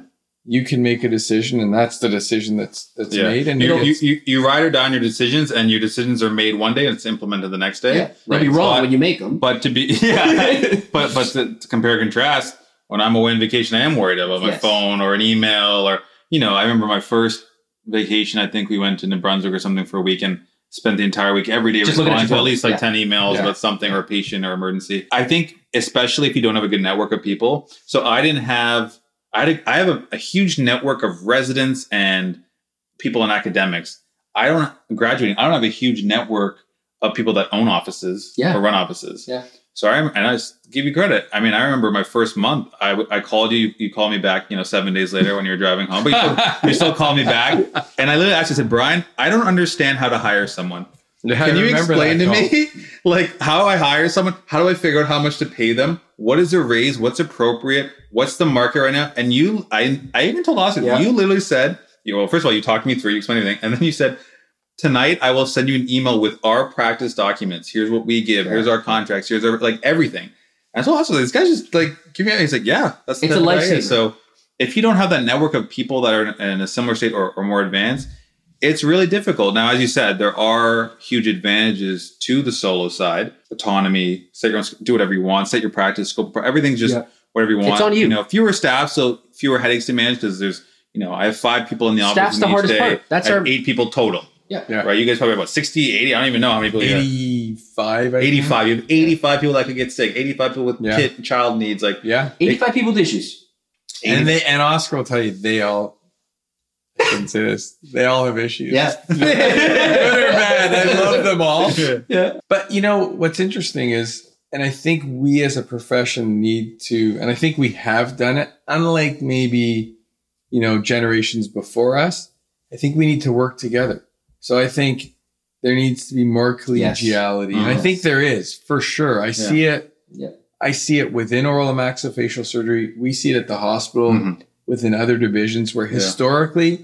Historically there was a lot of turf protection. Yeah. There's- We've, you know, we strived at some, one of my goals at Mount Sinai was to build bridges. Yes. yeah. And I think we've done it. Well, I, I tell Oscar, you know, coming from McGill, coming from the States, I'm shocked at the collegiality. I'm still waiting for like the shoe to drop and someone to stab me in the back Yeah. or realize this was all a mirage. Like, what's happening? Yeah. Yeah, because I'm able to call people about OR questions. I'm able to call people. I had a, you know, I did a, a total joint case with Psutka, as you know, you gave us the OR in Mhm. January, so we did that together. And then I had another patient prior practice, and I mean, Dave's in Hawaii, and I sent him an email, and he responded to me Yeah. the next day with like how he'd manage the patient, Yeah. what I should do, like. And you know, it's just it's great coll- collegiality between us, and I think that's one of the good things about having a group. Like for me being in solo practice, if I didn't have the Mount Sinai team that we Yes. have, if I didn't have the faculty team that I have, I'd be so lonely and I'd be on an island. Yeah. So I think You you. have me.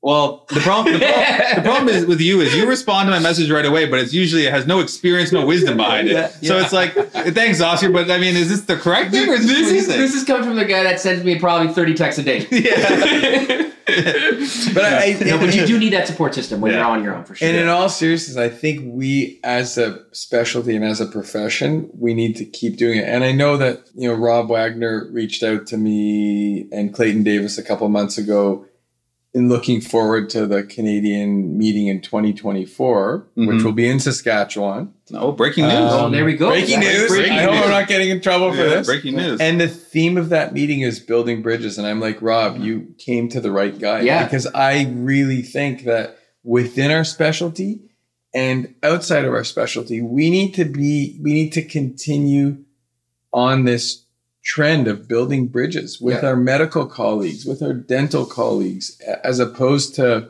you know, historically there were always like in a little box. yeah. borders put up and roadblocks put up and we do this and you do that. And when I joined Mount Sinai, there was very little, Wow. you know, collegiality shouldn't be the word because everyone was collegial, but but co-management of Yes. cases and you know what Carl- Collaboration. collaboration, like what Carl Cuddy's doing with with the ENT group at Mhm. uh, the head and neck surgeons at Sinai. Yeah. And I know this goes on around the country. I think it's fantastic, and I think building bridges is key Mhm. and and that way you know our medical colleagues learn that that while we're dentally trained We we're know not, what we're we're not dentists Yes. Mhm. right we've done a lot and many of you have done more than than a four i mean you wendell Yep. you did a six year residency i mean oscar and i did fantastic four year residencies but but people are really well trained now Mhm. and i think we need to to kind of let our medical community, the public know that we're all working together. Yeah, when the orthopedic surgeons walk in the room and they see our total joint plans on the wall, and they're like, "Wait, Right. you, Yeah. you guys Well, are doing Our orthopedic chief surgery?" of surgery. Yeah. I mean, Yeah. Jay Wunder, our chief of surgery, he's hilarious. He'll pop into, I don't know if he's coming to your, he'll pop into my OR. He's like, Brian, what are you doing? And I'll look at him and I'll say, you know those joints you work on? Yeah. I said, I point at the TMJ. I'm like, this is an orthopedic joint also. Yeah, Right? yeah. This is We're not a tooth. orthopedic surgeons. And yeah. he's like, yeah, that's really cool. Yeah. Let me see what you guys are doing. So I, I think, And every time a new nurse sees orthognathic surgery for, for the first Yeah. time, and they see the class three go to class one, they're just like, Or they see Whoa. a, they see a down fracture. yeah, Yeah. They're like, yeah. yeah, They're like, what So did we it's- just see? What's the denture happening right now? we all have to keep i think we the one of our messages we all have to keep you know pushing that Mhm. message out there that that we're part of it and i actually saw i'm not a big instagram person but i actually saw the post that came out i think yesterday from CAOMS you were on it graham cobb was Oh, on nice. it And I think those messages are important for the public, for our medical colleagues to really. Yeah, I don't, I don't have we're doing. Instagram either, so hopefully. But you're flatter. on it. Hopefully How do you was not have Inst- Uh, hopefully it was- hopefully This it was guy's flatter again.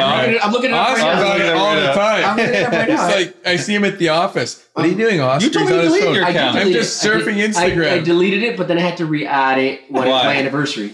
So the post for Lex. Oh, wow. Yeah, I was being a nice husband. Oh, okay. Well, I, I'm going to let that one slide. Hey. I'm not going to talk about that. I have, a, I have a personal question for you, Brian. Yeah. So when I'm in the private office and I'm looking at my schedule for the day, you know, you see your procedures, you see follow-ups, and then, you know, I don't know if you have a color code, you have something, you see, you know, for follow-up or Mhm. emergency visit or whatever.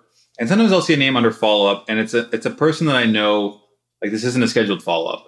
Like their surgery was done. Like, why are they coming today? Must be something's wrong. and or, your heart starts Oh, going yes. like this, right? and I get feel- really nervous and I, get, I start thinking like what is the worst thing that could have happened and why are they coming and sometimes you walk in the room and whatever it could be infection dry like it could be anything right and sometimes it's like nothing like they, they thought of something they just want to, and I love when I hear them That's say the I'm best, fine though. now That I just want to the get it best. checked out because you know it's fine Yeah. but I get nervous every Yeah. single time and I want to know When does that stop? is that does that go away like am I going to suffer like this my whole life zero. It never goes never does, away. eh? oh my god So I, I'm a, Oscar will tell you, I'm a big schedule looker. So Yes. I'll look ahead. So I was away last week on a ski trip with my buddies, and I know the ski trip's coming to an end. It's Thursday, Friday. We're coming home Saturday.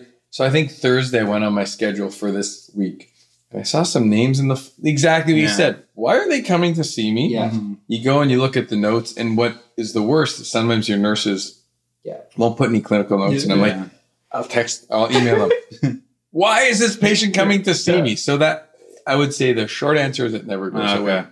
But the good news is is that you're you're always willing, to, and we tell all of our patients if there's ever an issue, come see me. Mhm. Right? You know what my pet peeve sometimes with our office, actually, you know what I'm saying? You know when they write on sometimes like you can hover over the name and it'll say the blurb? Yeah, When they just write in capitals and it's something like a that makes you really. That I, makes your yeah, heart like really I'm like, jump I'm out like, of your can you just just just uncap locks it? So it, like just like make me feel better about the follow up. Yeah. yeah. yeah definitely So I, I think we talked about this before, kind of the difference that it was, let's say 10, 15 years ago to where we are maybe now, this new generation is what do you see as the pros and cons of being an associate versus buying in, being a partner? again, I, think if you look at it through the lens of when I finished training versus the lens now, I think it's very different. I think the the benefits or the pros of being an associate is you have you don't have the responsibility of ownership. And Wendell can talk about what that's like as a new grad. Mhm. You so you're because we all make mistakes. Yeah. And your mistakes, you know, they're at a certain level. When you're an owner, your mistakes are at a whole other Yes. level. Mhm. And your mistakes can involve not only patient related things, but human resources, business decisions. Uh, You, as an associate, can focus on the patients. You really, now, Oscar, you do take a role in our practice whereby you do, in some areas, act as a bit of a partner, right? So you have some responsibility. And we love that, Mhm. but that's not, that's unique, right? Mhm. So I, I would say for the most part, associates can come and they show up at eight in the morning. Yeah. They do their work. Yep. They focus on the patients. You they may have problems, which are patient specific problems. They go home at the end of the day. Yeah. And they don't have to worry about the business workings of a practice. Mhm. The flip side is, as an associate, you can't guide the course of a practice the Yeah. way that you might want to. And lots of people have a lot of amazing ideas and things to add to a practice that maybe you can't do as an associate. Now, depending on the group, I was about to say that that's also depending on where you work, right? Mhm. You guys give me pretty complete autonomy on, on how I want to run my days, on stuff like that, on the way I want to run my sedations, the way I want to schedule my patients. Like I've never felt any resistance in that and sense. and I would the message I would say to anyone bringing on an associate is, and I remember Eddie and Marco said this to me the day I came. They said, "Treat this place like you own it, Mhm. and we will treat you like an owner." And I think associateships will work well if you're an owner bringing an associate on. If you follow that kind of mantra and that Yeah. ideology, and you treat the person like an owner, you expect them to treat the practice For as sure. though they're an owner, sure. right? And if that can be done, it's a perfect. That's like utopian, Yeah. right? It's hard to do as an owner though sometimes, and and you watch associates maybe make mistakes and you cringe Yeah. and you know but but i think those that are in a situation where they feel like an owner they're probably going to want to be an owner one day and that's what we all want is this continuity which will kind of you know help keep a practice alive Yeah. and move This it is a from progression, right? Like at some point, it has to be passed on. yeah. Yeah.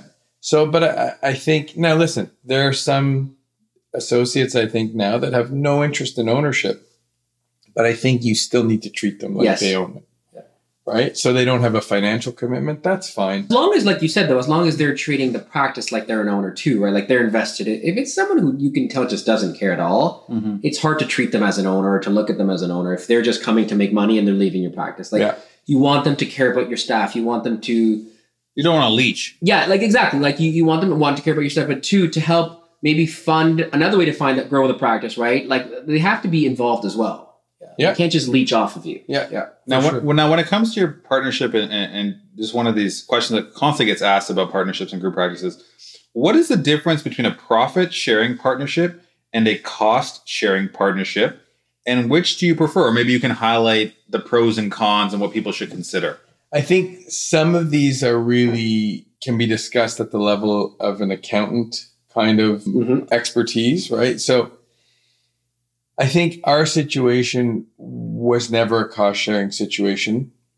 And at one point in time, the CRA, the tax laws allowed each partner in a practice to exercise a small business Oh, Okay. exemption, right? Yeah. And then the laws changed with our new government years ago.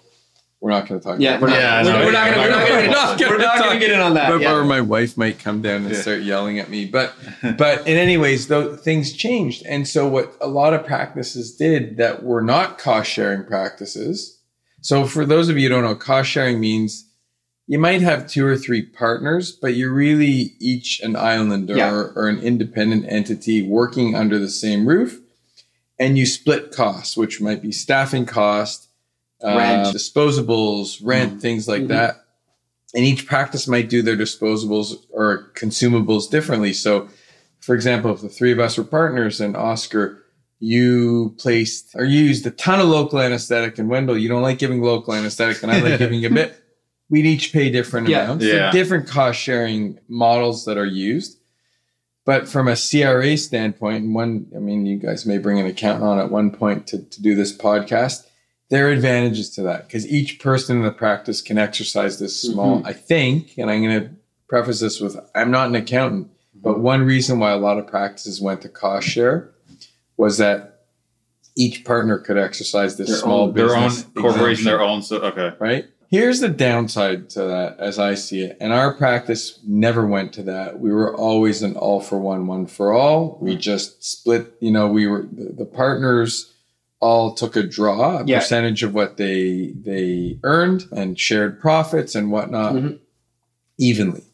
So the the advantage, the disadvantage to that is you only get one small business exemption for the Entire. two, three, four, five, however Mm. many partners there are. But the advantage is everyone feels kind of like they have an equal say in what's going on in the practice. Mhm. I don't think either one's right wrong. But even your profit sharing model is a unique one. Like it's not because there's other ones where it's literally add up everything, subtract expenses, expenses, divide by five partners. Yeah. Right. So you and all your partners have the exact same income. So I'll give you an. I'll, I'll tell you why in our practice it works, and why in many practices it might work. You have three, four, or five partners. Everyone can take out wisdom teeth. Everyone can put in implants.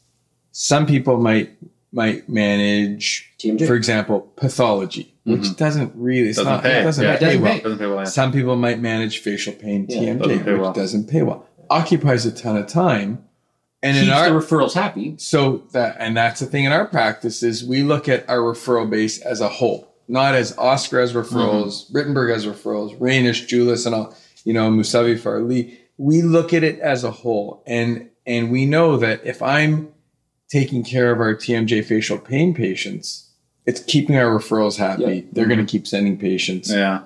And so I shouldn't get penalized for being the the you know the lowest producer in our practice. When you're seeing as long as we're all hardest working, as Yeah. long as we're all working Yep. four or five days a week, Yeah. seeing the same volume of patients. And that's why I think our model's good because it it takes care of the people doing takes care of everyone. Yeah. People who are, you know, doing, you know, Super high earnings, super high yields. earning procedures, they're gonna get Yeah, they're yeah. gonna get their share of the pie.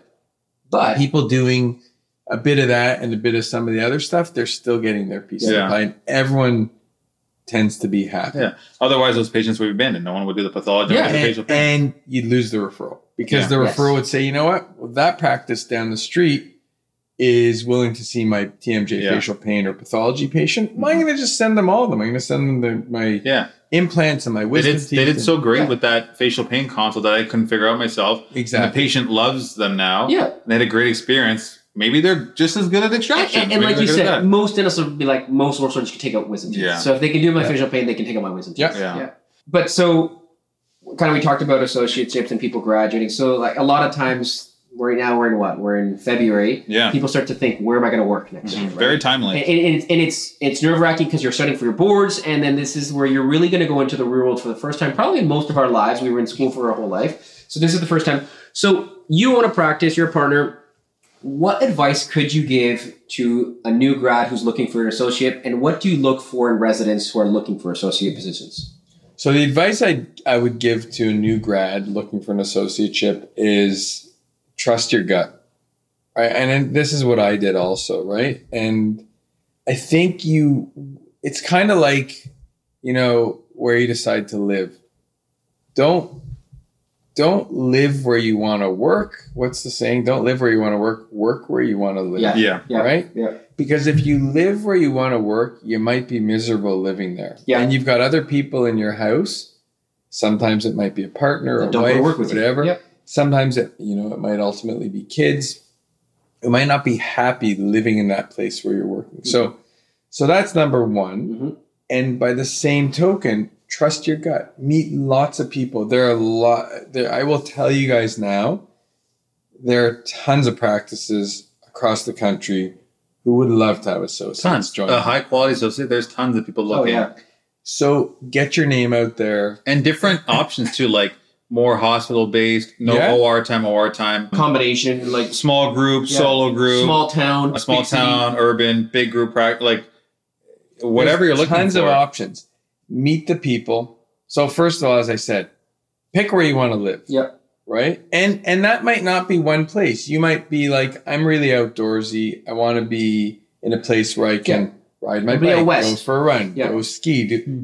So there's lots of places to do that. So pick where you want to live, scout out the practices there, get your name out there, and then the next phase in in that is meet the people. Yeah. And get to know the people, you know, not just at a professional level, but try and get to know them on a personal level and trust your gut. And understand that you might make a mistake and Mm-hmm. you can you're not necessarily bound. There's lots of covenants and things. Covenants exist for a 10 kilometer radius. Mm-hmm. Yeah. Really not much more than that. So you make a mistake, you change. Yeah. Yeah. But if you trust your gut and you you know you you work where you want to live and you pick a group that feels right to you, you're probably not going to leave them. Yeah, Yeah, for sure. So that would be my advice to a new grad. Yeah. For sure. To people looking for associates Send us an email. would be get get, get, get your name out there. Yeah. So, you know, advertise that you're looking Yeah. first of all in multiple places and be it's open. harder when you're also not from the city, right? yeah. Like it's easier when you are from the city. Like if you're you go to school in Toronto and you want to live in Toronto, it's easier. Mm-hmm. You've built connections during residency. yeah. If you are from Toronto, you want to come back to Toronto, but you went to school in the states, you don't know as many people. But we've had we've had lots of people reach out to us from the states, yeah, mm-hmm. Yeah. from places across Canada. Yeah, word travels. Yeah, Yeah. to, especially so- when you're a bigger practice too. Yeah. and me and I would say involved in academia, they see your name, they've heard of your name before. Even for us, like being part of this podcast, I've had people reach out like, Yeah. well, you get your name out there in certain ways and it, it generates kind of buzz Yeah. and, and, and people know about you. Yeah. And I would say that to, to people with practices out there is if you're looking for an associate, make it known that you're looking and be open to meet the people. Yeah. Meet them whether it's virtually. Mhm. We love to meet people in person. It is nice. Get to know them inside your practice and outside your Mhm. practice a little bit. And then again, like trusting your gut, like this person seems to be a good person. I think it's important, you know, to make sure they're well trained Yeah. But don't don't kid yourself that people are coming out of a residency No. operating at the level that any of the three of us Yeah. are operating at. Yeah. It takes time, it and takes we were all there. Yeah. Yeah, for and, sure. And and that's the other advice I'd give to owners of practices looking for associates. Don't get down on new Yeah, associates yeah, yeah. joining your practice. You we There's a were, learning curve. We were all there once. Yeah, all we may forget it. Yeah. We're still there. We're still there. I Yeah, we- with you no, too. No, we I mess doubt we mess people all the time. In I mean, private practice, like you're yeah, still and, and it's different doing it in residency. I mean, just last yeah, it was last week. I did my first bilateral total joint case like uh, by myself as a staff. Like you're running it, like Welcome you're making. to Mount Sinai, buddy. I know. I, well, I told Oscar I'm officially part of the TMJ Center for Excellence now, but it's like you are. it's different when you're the chief doing those cases and you know the Yeah. staff's watching you. Yeah. Last time in January, I Dr. Psutka was there. I had Psutka there. It's Yeah. like I had no stress. I was like, whatever. Next what, time. I was like, what could go Yeah, wrong? yeah, this like, guy's here. here. like I have the Yeah. number one guy here. This time it was just me and the residents. I'm thinking, wow, I'm literally I'm running this ship. I'm guiding us where we're gonna go. Yeah. Yeah. So it, it was. but uh, it went well. It went, it went Yeah, very well, but it was, what matters. and it was a stressful experience, but it's a good experience. It's a learning experience. And as you said, that's me for a big bilateral total joint case. But we were all there for wisdom teeth implants, bone Everything. graft, everything. Yeah. And we forget it. I forget it as an owner of a practice. God, this guy here, Oscar, man. I was pulling my hair out. No, I'm just Yeah, yeah, no, it- he's, he's not lying. I am What lying. What am I doing here? I'm joking. How do I take out the But, like- central? but like we all need to be patient and we all need to teach. Like these new grads coming out joining our practice, you want them to love your practice and treat it like their own. You need to to Give them an opportunity. treat them Yeah. with collegiality, teach them, let them make mistakes, support their mistakes. Mm-hmm.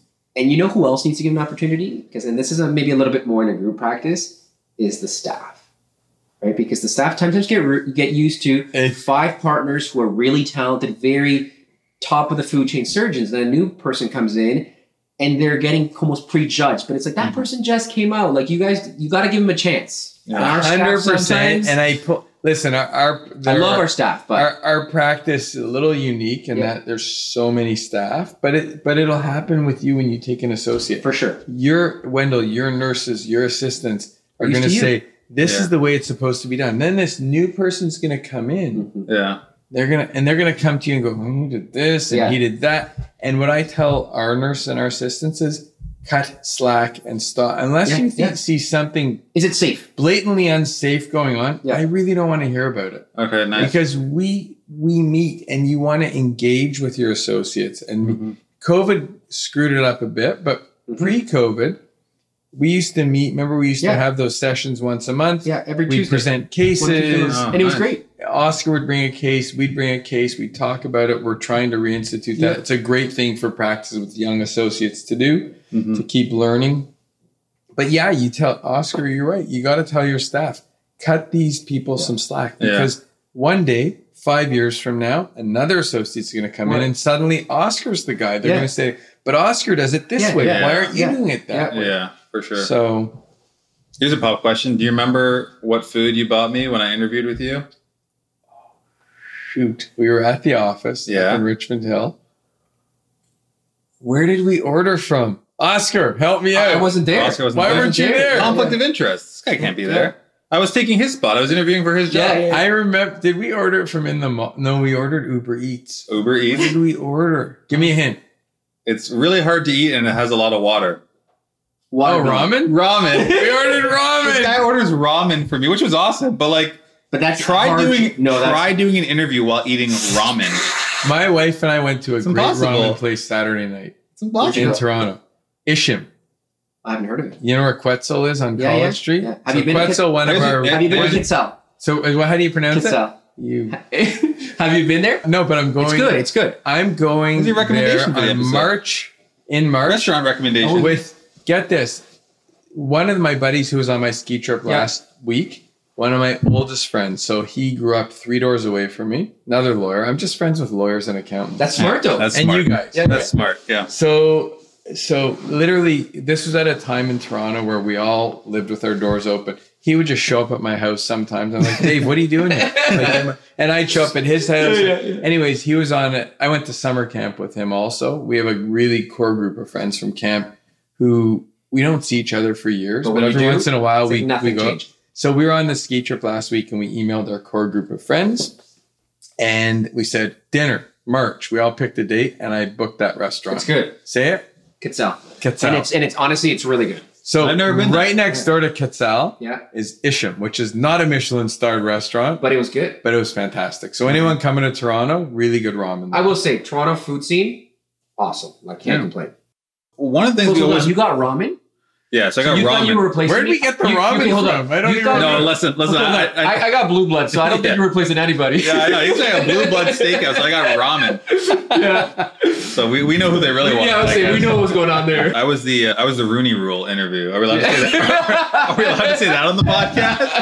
I was, since we're all football fans, that was the Rooney Rule interview. We'll just leave it at that. Yeah, yeah. Those who know know. No, exactly. Those who know. Well, we always like to do a resume reminder whenever we have a guest on. We like to involve the guest. This one we're kind of throwing on you because we actually didn't really plan this in advance. But this is something you're very familiar with, which is the levels of arthroscopy. And what we wanted to talk to you about is you're someone that does a lot of arthroscopy. You know, we're going to be switching to the hospital side soon, but for the residents, you know, there's always classically taught there's three levels of arthroscopy. So for you, when you're teaching the residents or when you're doing these cases, you know, what levels do you do? What are you doing with the residents? And how would you explain to a junior resident what the three levels of arthroscopy are? It's a fantastic question. So, you know, I was again like the, those who trained me in arthroscopy, Simon Weinberg, who's a legend, and and many of you won't know Simon, but many of you hopefully listening to this know Simon, Mhm. know who Simon was, and love Simon Weinberg. He was, I would say, the first Canadian oral maxillofacial surgeon who was on the map outside of this country. Wow. People knew him. He was buddies with Danny Laskin. He was he was a he Yeah, was yeah, he was the a man, right? And and Simon was a good guy. I know I'm digressing a little bit, but Simon was a guy. He could he could quote journal articles, volume, Wow. issue, paragraph, line Wow. Wow. from anything. You'd ask him. You'd say, "Remember, there was an article written like in 19 the He's 1960s." He'd be, "Oh, I remember that article," mm. and he would tell you, and you'd, be, you'd go look at it. He'd be, "Oh my god, he was That's like crazy. that was the page." Yeah, yeah. Yeah. So Simon was a TMJ surgeon kind of guru. And he and Dr. Bowden Krustalski, they were like Weinberg. So they did a ton of level two arthroscopy. We'll talk about the levels in a minute. I'll review them. But level two art, we may as well do that now. Yeah. Level one arthroscopy, one cannula, one port for your arthroscope, and one outflow port, which is typically a you know mm-hmm. an, an 18, 20, or 22 gauge needle, right? Mhm. So what can you do with level one arthroscopy? You can do a diagnostic sweep of the joint. So, you know, kind of correlate findings, what you're seeing inside the joint with your clinical findings, with MRI findings. Through that, you can do blind lysis and lavage. So under with your scope out, you can put blunt trocars in your arthroscopic cannula and you can break down adhesions. Bless you. Thank you. You can break down adhesions within a joint. You can stretch the joint capsule out. That's the lysis portion of it. And you can do a lavage. You can flush the joint mm-hmm. out.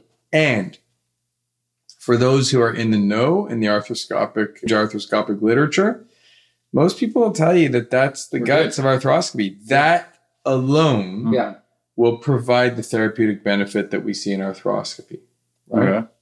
And the big piece of that probably is the lavage, the flushing of a Yeah. joint. Mm-hmm. And for those who don't do arthroscopy, I can put two needles in a joint. An arthrocentesis probably just as good Yeah. Without the diagnostic suite. Mhm. That's level one. Level two involves a second surgical port or cannula being placed in the anterior recess or pouch of the joint. And through that, you can do some operative work. So, what can you do? You can break down adhesions But visualizing them. under direct vision. Now you're Yes, you have visual- it's your not a scope blind. through one cannula. You have your operating port that you can look at, and so that historically, when I trained, Simon Weinberg was the first port guy, and Dr. Bo Krustalski was the second port guy. And Weinberg would say, "Doc, Bo's the best second port guy in the country and in the world." And these guys were unreal. Like so, So hold on, were they doing it together? yeah. So they Oh. operated together. So Weinberg, and when you were a resident, he would get get you up to the point where you would get the scope. Yeah. You would Mhm. you would do your insufflation. You'd be able to put your oper- your arthroscopic cannula in, and at that point, he would take over. And Yeah. if you couldn't get it in, he'd make it easy, and he'd get it in. Mhm. He would do the diagnostic sweep, and then Krustalski on the other side of the patient. No would, put- would triangulate and put the second port in. And at that point, they were using, and we still do use the Stryker shaver, and they would shave down adhesion Yeah. and shave, you know, defects within the cartilage, sort of re- resurface the mandibular Yeah. condyle. Now we use radio frequency ablation or Coblator that that allows us to to kind of vaporize mm-hmm. adhesions, vaporize areas of hyperemia, of inflammation, really make the joint look like a different Yeah. joint, right? So you sometimes you'll go in and there's tons of adhesions and tons of hyperemia. By the time we're finished, suddenly the joint space is opened up. We don't see hyperemia. With level two, you can do anterior disc releases. So if an intra-articular disc is displaced and fixed in that Mhm. anterior medial position, things like that. you can actually separate the disc from the lateral pterygoid muscle and let it settle back Yeah. into a, a more normal position. That's level two arthroscopy. Level three arthroscopy, which I always say is reserved for Dr. McCain, kind of the godfather of, of TMJ arthroscopy in North America, and Marco Caminiti and I were very fortunate, very fortunate that we were able to take Dr. McCain's course Mhm. in Miami in 2017. Clayton Davis and Dan Choi were his fellows at the Oh, time nice. Oh, nice. both amazing arthroscopic surgeons. Clayton's with Kingsway in Edmonton, and, and Dan Choi's with Dr. McCain at, at Mm, Harvard wow. now. And I remember those were a fantastic three or four days that we had down there. And McCain would make you feel like you could do anything. Yeah. Like Wow. you could do anything, Yeah. right? So we were on, on Fresh Cadavers. Marco and I were doing anything. We were doing level one, two, and three arthroscopy. But, but I always say, and I don't do any level three arthroscopy now yet. Maybe at one point I'll get there. Maybe after another 10 years of practice.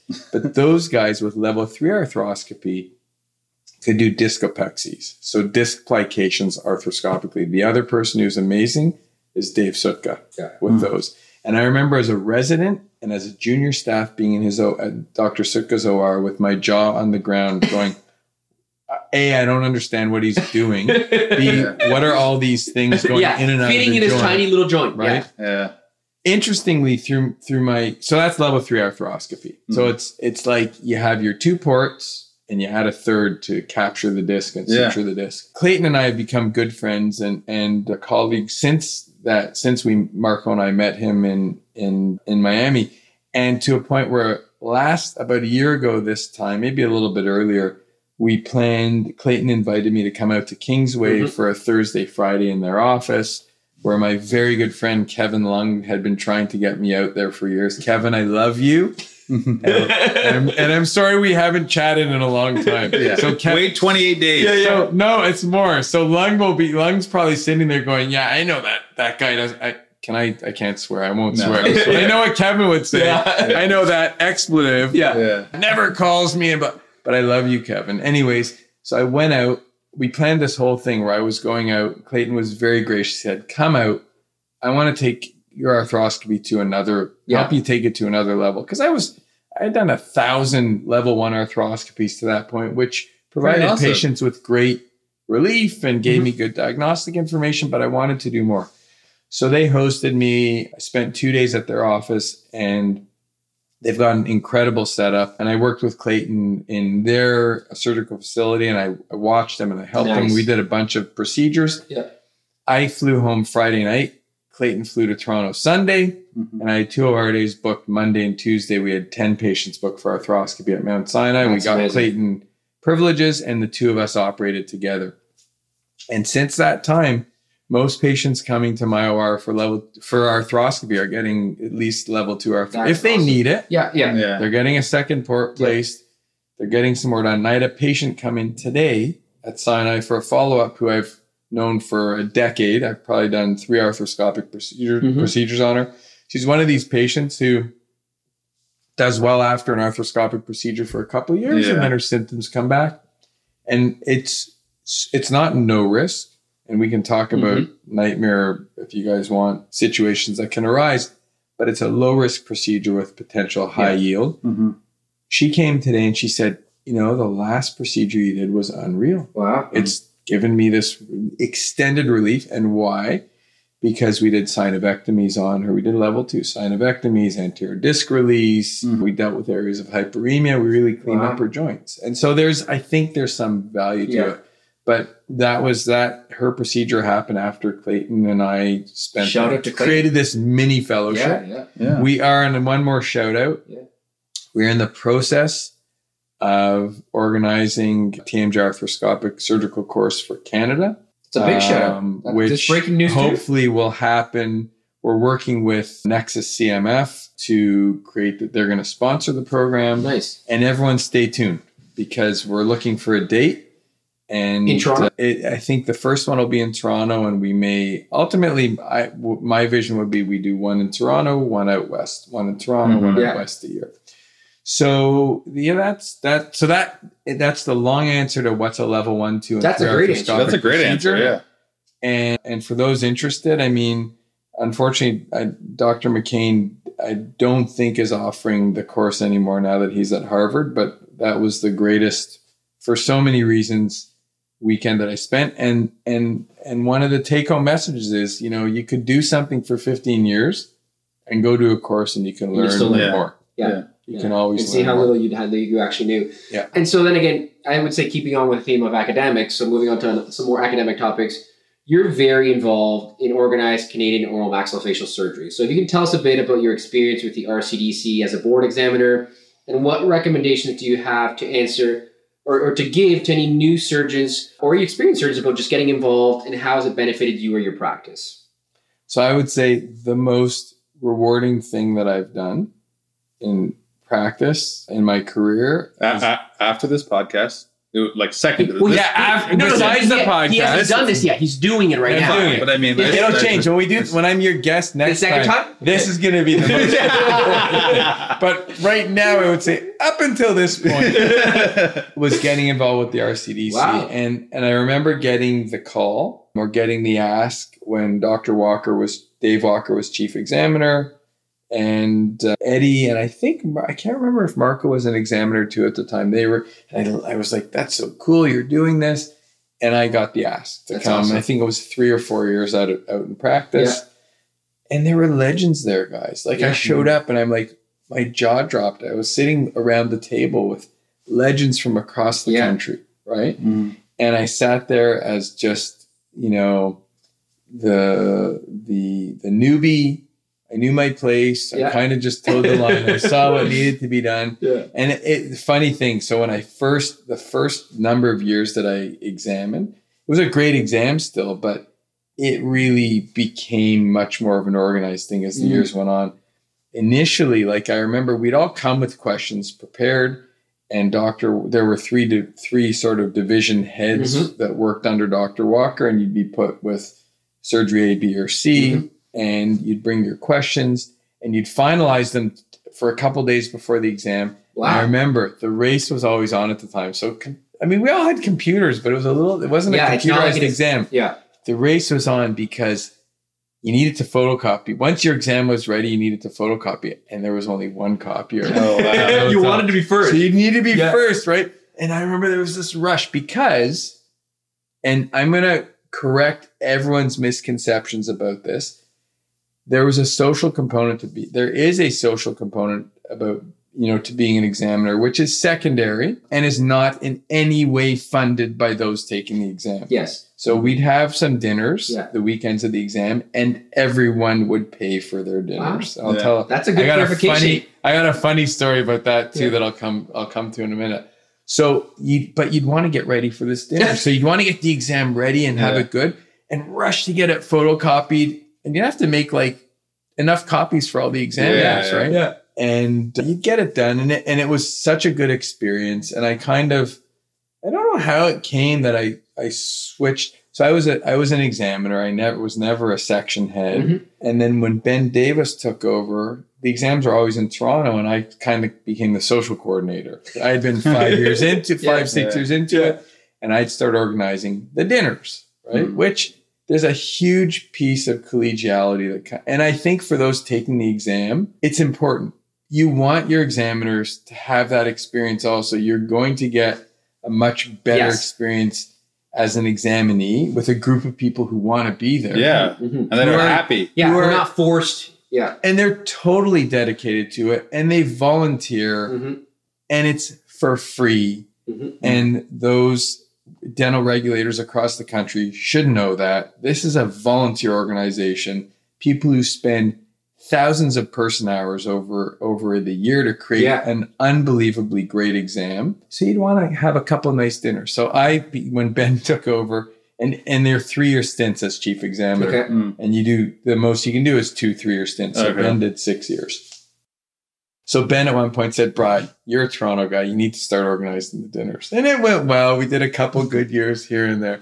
And like by year four of Ben, I'm like, okay, now we gotta You're gonna step it up. we gotta up the ante, Yeah. right? And Sean Edwards, we all know Sean Edwards. Sean likes wine. Sean, we're drinking a Cakebread 2018 cab right now. I know it's probably a little bit below you, but it's, but it's pretty good wine, It's good. right? Yeah. So Sean, does Sean listen to this podcast? You know, sometimes we just say random names and you speak them into existence and they end up writing back. you guys So- need to email Yeah, Sean, and Sean say, you need Edwards, to listen to this is this podcast yeah. because this is a classic story. So, for those of you who know Toronto, there's a steakhouse called Harbor 60, Yeah. right? I've been there, yeah. It's a great steakhouse, but it's a pricey steakhouse. Yes. Pricey, okay?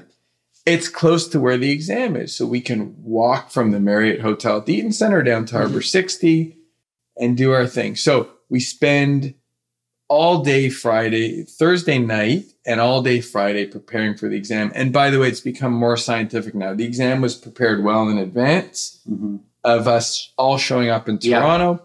And the Toronto time would be to calibrate it. So we'd go through the exam and Mhm. question by question, make sure everyone knows how to ask the questions, what the answers are, what the other possibility mm-hmm. possibilities of answers you may get are, and how to deal with them.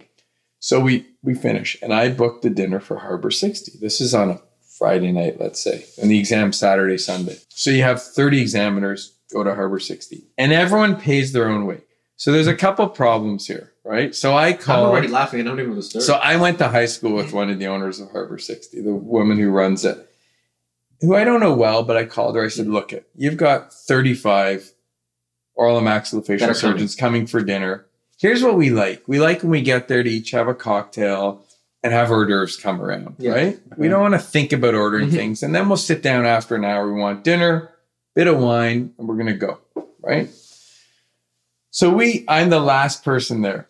I show up. Edwards is already there. He's already picked some wine. I'm like, what are you doing, buddy? Like we're all paying for this, Yeah. okay? Like pick a forty or fifty dollar bottle of wine, Yeah. right? Not Edwards. Like it started at a buck fifty, and it probably got up to by the end of the night they were bringing three hundred dollar Oh bottles. okay? my. But that that's a part of it, right? The other thing is hors d'oeuvres are coming around, and I know what the shrimp are all about there. And my daughter Ruby, she talks about the shrimp at Harbor 60. I mm. take her there sometimes before hockey game. yeah. She's like, Dad, they're as big as a lobster. They're these massive shrimp. Yeah. They're not cheap. I look, I'm talking, I think, I can't, I think I was talking to Joey Friedlich, a good buddy of mine. Shout out to Joey also. And out of the corner of my eye, I see them walk out with trays of these shrimp. oh my God. You- It's pretty much trays of money. They were Oh about my trays of gosh, money. Bill, Trays of shrimp. Okay. So it's so funny. So the dinner goes on and on and on and on. The bill comes. And again, for those residents listening, you're You didn't those fund who, this. and you guys yeah. went through the exam, not a penny of what you pay to write Mhm. this exam paid for this. Yeah. Everyone should know that. No, it is good to pay our know. Right? Yeah. So the the bill comes, and Edwards has been going nuts with wine. At this point, he's like in their cellar figuring out what's the most expensive Oh bottle you guys have. So the bill comes, and typically, like these dinners, they're 250 bucks a head, and mm-hmm, everyone mm-hmm. 300. They're happy. Uh-huh, mm-hmm. Bill comes, it's like $800 a person. I'm like, oh my gosh. I look at Ben, I'm like, I'm so sorry. everyone had a great time. So Caminiti looks at the bill. He's like, oh my god, they charged us, they charged us like two thousand dollars for for bottled water. Because the first person who sat down there said, Yeah, I want bottled Yeah, water, yeah. right? So we mm-hmm. went for the restaurant told it. In fairness, they said, you know what? Oh, you're not paying for the bottled water. Oh wow.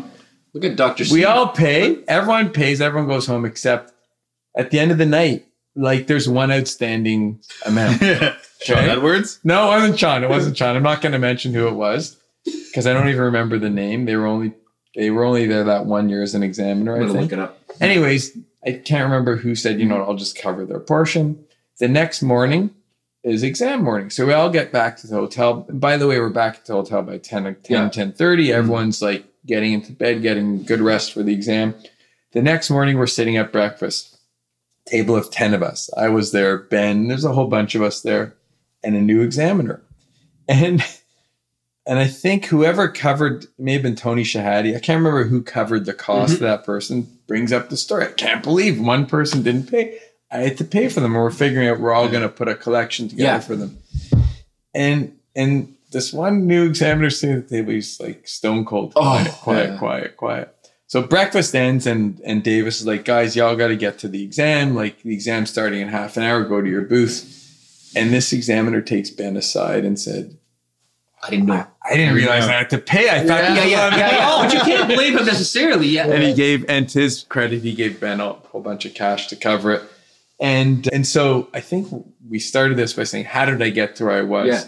ben did not fire me at the time for that fiasco. he promoted you. he promoted me Promoted you. he so ben asked me at one point to uh, if i'd be interested in taking over and and there's there's no organization that i wanted to help out more that i felt i owed more to that gave me more than this rcdc did over the years and and i took over from ben ben became became examiner in chief was that a vote or just succession? succession i think it Yeah. had to go through the, the board of the college and i had five fantastic years as chief examiner And then and one and a Yeah. half miserable years Mhm. when we all we all know Yeah. we don't have to talk about what Yeah. happened. yeah, But and I think this is public knowledge, the the RCDC will be, Mhm. I think it will be made official soon. We'll be taking over Yeah, I think the the license the licensing exam, Yeah. which will be a separate entity from the fellowship. fiscally Yeah.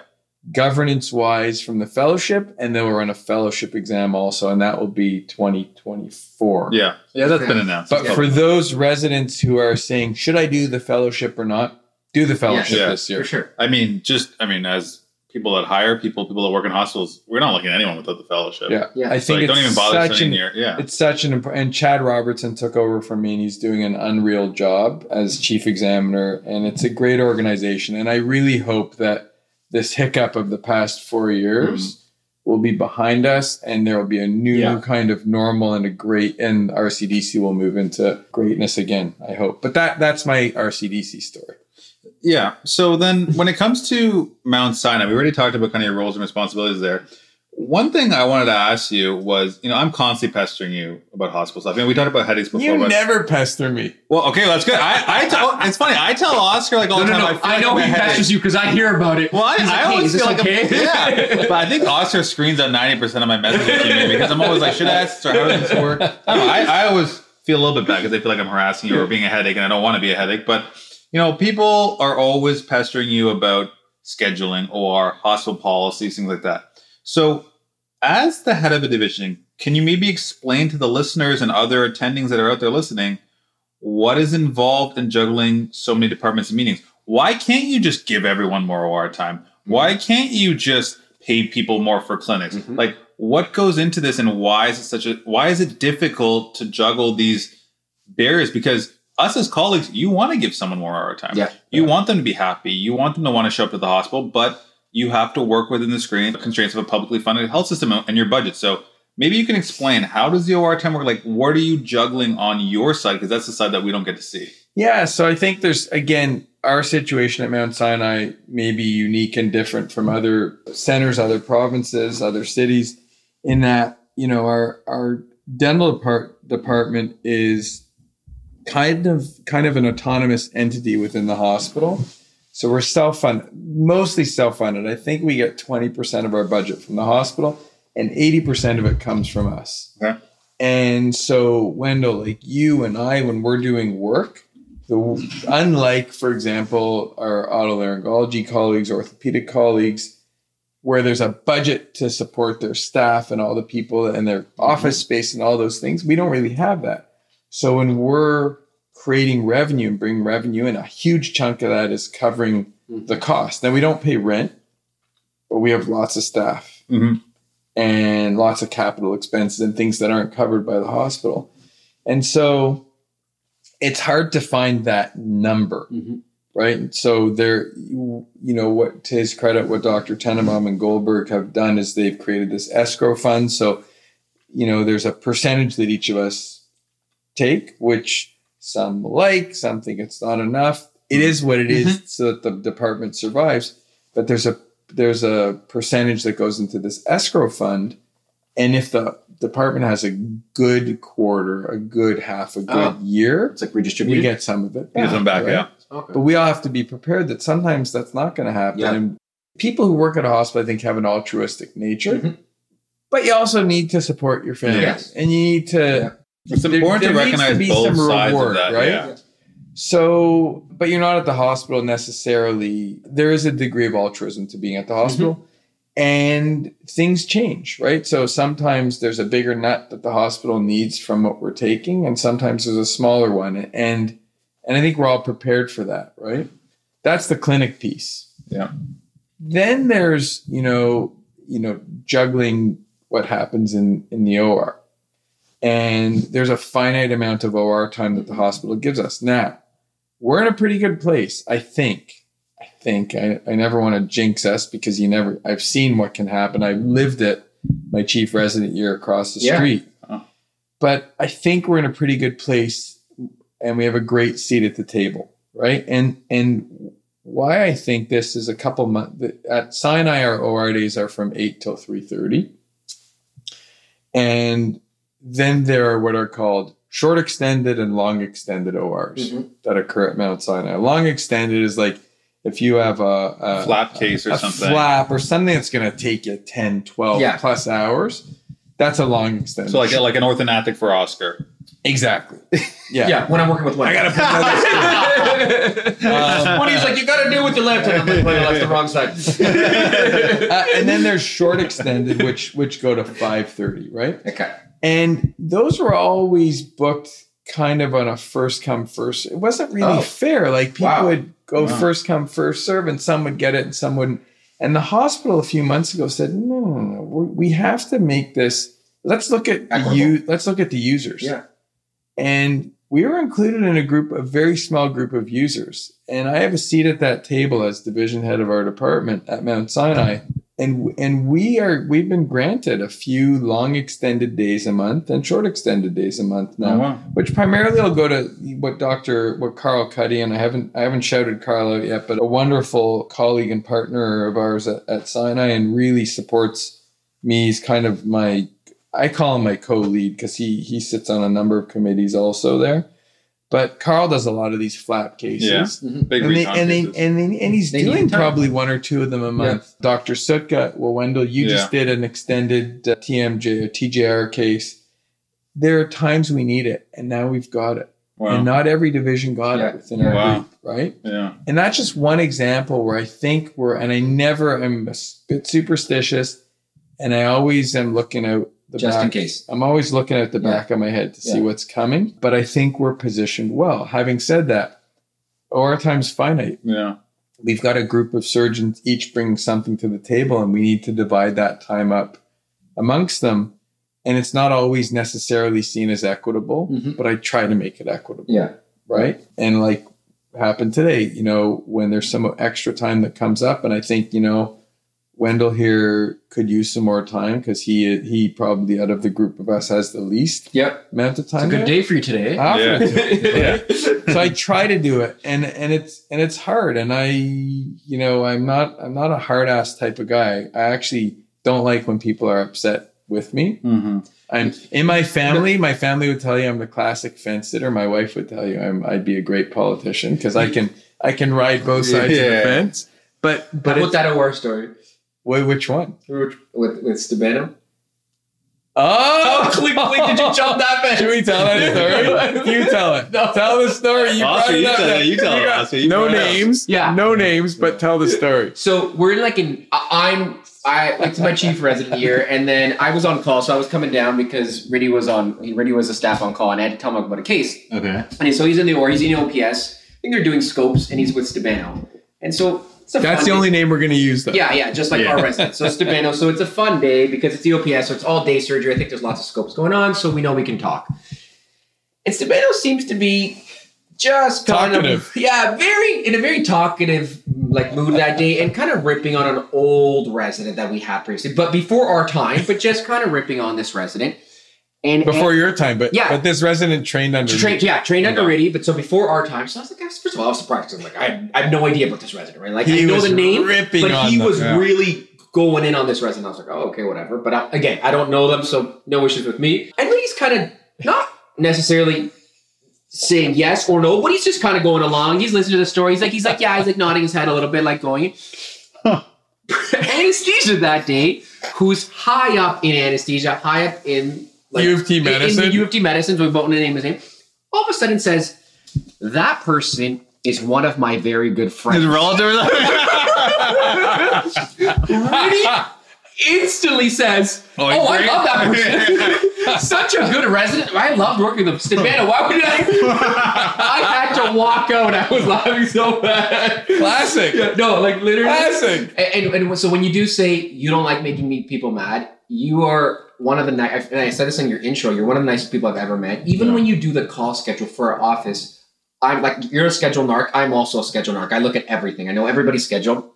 And when I look at the call schedule, I'm like, this guy put himself on the most. Yeah. Like you're the guy who makes the schedule. I try and do that at Yeah, Sinai too. You, I- got- you take the most call, but not only do you take the most call, you take the most long weekends. And I'm like, Yeah. why would you you you shouldn't do that so yeah he you definitely i can see you struggling when you have to make a tough decision to people It- it- it's it's, not it's an unenviable position because, as you said, can't wait. you got five people or six people that now that want ORs.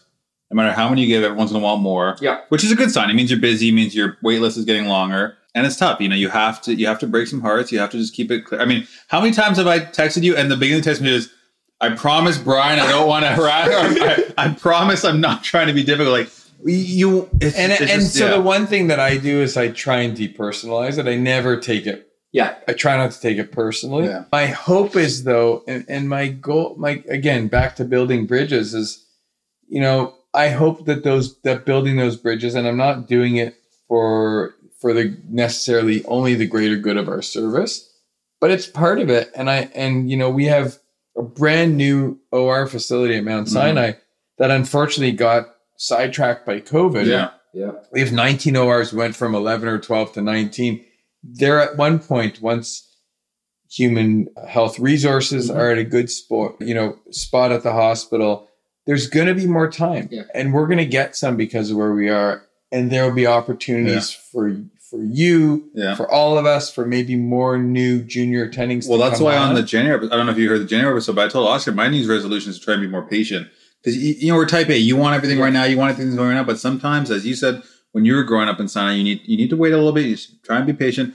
Keep there. Keep present. You know, tell the person what you need. opportunities need. come up also. Opportunities come up, and you kind of want to be there. and if you When sit they back come and, around. and you think of all the things you accomplish, you're like wow i'm a lot further than where i thought i Yeah. would be but so, then sometimes when you're there you want to get even further ahead Yeah. Yeah. I mean, so you're involved in so many things. We've not, I think we've done a you know a good job of talking about this crazy hospital side here. That's honestly almost like a full time On its academic own. in the hospital Yeah. on its own. Then you're a partner in a huge practice. You have to deal with Oscar, so that's a full time job on its own. I mean, I just need to get Oscar arranged for a podcast once a month. And before I had Brad in my life, eh, eh, you didn't know what was going to happen. Yeah. I, one time, one time I showed up at Oscar's house to record, and he opened the door, and he's like, "Why are you here?" yeah, I remember you told me that the I'm like, day. I'm like, why are you coming here? Yeah, he- he's he like, I'm recording. I'm like, what, what are we recording? Yeah. so you- you're doing a lot. So, do you have any advice to people? Like, how do you balance all these responsibilities? Because you know, one thing we wanted to bring up is I have two kids, young kid, you know, two and a half year old and a two month old. Oscar announced last episode he's, he's about to be a father as well. Yeah, It's a boy.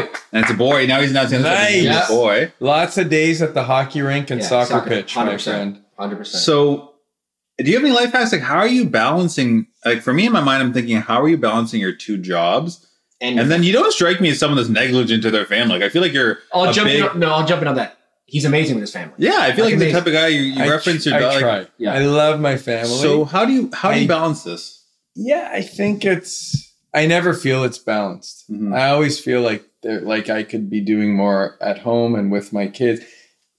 Perfect example is yesterday. My youngest daughter, who's 17, who is I think booked to have her to do her driver's test in a month, and and I had I was away for a week on a ski trip Yeah. with my buddies, which my family blesses me to do Yeah. every year without any question or issue. And I, I came back Saturday. I'm like, I gotta catch up Sunday. I have so much work to do. And Ruby, I had to pick her up somewhere. She said, Dad, bring my license. Can we drive? And and I'm like, you know what? The work will be there tomorrow or the next day. And we drove around for an hour and a half. And I was, I didn't yell at her, but I'm like, what has your driving instructor been doing? Why, Why can't you do a three point turn? So it's it's a, it's a it's a tough balance. My wife, God bless her, finally. I mean, she's she always understood that what we did, what we do, is unique. Mhm. And I'll say, lifestyle wise, within the dental realm, it's not No. being a general. And I Yeah. love general dentist. Yeah. It's not being a general dentist.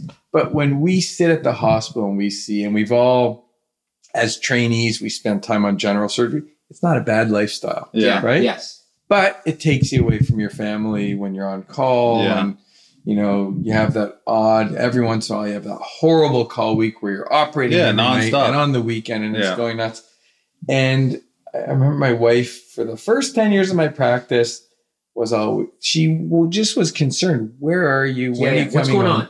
and now she just knows and god bless her she's like i know like and she never blinks or gets upset that i'm walking in the door at nine o'clock Mhm. after Oh, getting wow. paperwork and stuff We, we need to get all our wives together with the. I the, promise uh, it'll power happen. here. you just got to keep Just gotta- and never turn off your find my i don't care she knows where i am Yeah, i'm yeah. sitting at the office at my desk it's i don't have the magic answer i don't think any of us do we're all good people everyone listening i think has their family if they have a family But I you think know, you make heart you make an effort. You do make an effort. Like you go on a trip with your daughter. Like you go watch a hockey game in multiple cities. You, you really do a lot. I try. Yeah. I try. It's I love my kids. I love my wife, and it's and they're they've made me who I am. Right? Like we can't do. Some people can do it alone. I can't. I don't have the strength It's to a do lot. it alone. It would be a It's a lot. lot to bear. And you also want to do it for Yeah, you want to do it for Yeah, some, yeah, something. exactly. something and Yeah, somebody. that's what makes it worth it. Yep. Yeah. So I think just you know just strive for balance, but also remember work will be there. Work will be there tomorrow. And, and so I guess this leads us back to work. So we talked about your scope in the practice, like at Crescent, but in the hospital. What really drew you to TMJ surgery, and what did you do to get some extra training or experience for that? Because you must have like a memorable TMJ case, or I or, think or like how? Yeah, how, I always wonder there's when you there's too. uh, we'll say three people because I I consider I mean Simon Weinberg ultimate mentor and and Bo Kryshtalskyj I would say they were my first Wow. exposure to Yeah. it and I used to love spending those OR days at Toronto General with them because they made it look so easy. Yeah. Now what I didn't get from them because they were community surgeons who brought patients to Toronto General and patients would be asleep and I'd operate on them. Mhm. And I'm going to digress for a second, and I and my residents will tell you this, and you might remember this, Oscar. Is remember that under the drapes is a patient, Person, yeah. is a person, Yeah. and and it's not an anatomy lesson. It's Yeah. not you know we got to know their names. We Yeah. should know what we're doing for the Because they don't in residency, you don't see any of the before Or anything? or any of the after. You just Oh, see and all- and- sheets. Yeah, and all they care about is, oh, I want to do, I want to do it. How much am I going to get to do with the case? That's How much right. is he going to let me do? which is okay. Which is okay because you're But learning and you want to do remember it. the Yeah. person under the drapes. So Dr. Weinberg and Kryshtalskyj would bring these patients, and we would always try and we didn't have the opportunity to see them for consults or follow-ups. So you try and get some background from them ahead of time. You'd meet the patient in the holding Mhm. area. You do this amazing surgery, and they were so good. They made you like rocks. They yeah, made you yeah. I remember the the people that trained me, whether it was them, Claudio Tokyo would make you feel like you were a rock star orthopedic surgeon. Yeah. You'd whip through these cases, you'd never walk around the, the table, and then you, you go and you're in, you're so on your own you're on your own in practice. You're like, Yeah. Why can't I do this? Yeah. Like, Fer- like Farrell, Dr. Farrell was the same way, right? and the Same. residents tell me Kamini is very similar. It's like Marco's the same. It's because they're they're good operators, but they're good assistants. They know where you're going to struggle and how to do. guide you. Yeah. So we always say, like, you know, the first time after fellowship, we do a case not with Farrell. You're like, why is this so hard? Like, Yeah. I know how to do this. Why because is the person working? on that side's not assisting Yeah, well, yeah. obviously. Yeah. right? and, and it's not even that. Like some people are so like Farrell sounds also so specialized in what he does too, right? He becomes so good at it that you go operate with someone else who's also really talented Yeah. but doesn't do it as much, and you're like, this isn't as easy anymore. yeah. So, so that was my intro to it was through those Okay. guys, through Weinberg and Kryshtalskyj, and then I started spending time across the street with Dr. Baker and Psutka, and you'd operate with them, but you'd also do clinics, especially with Dr. Baker. You'd meet the patients, you'd Mm. see them for consults, you'd work them up, you'd do the follow ups, you'd walk them through this. And listen, TM being a, a TMJ surgeon, I always say when patients, when what, sorry, when trainees or residents say, "I really want to do this," I'm like, "Do you?" Dude, yeah, Mhm. Because it's not easy. because out of hundred patients I see, two of them need surgery, But I'm spending a hundred hours Yes, yes.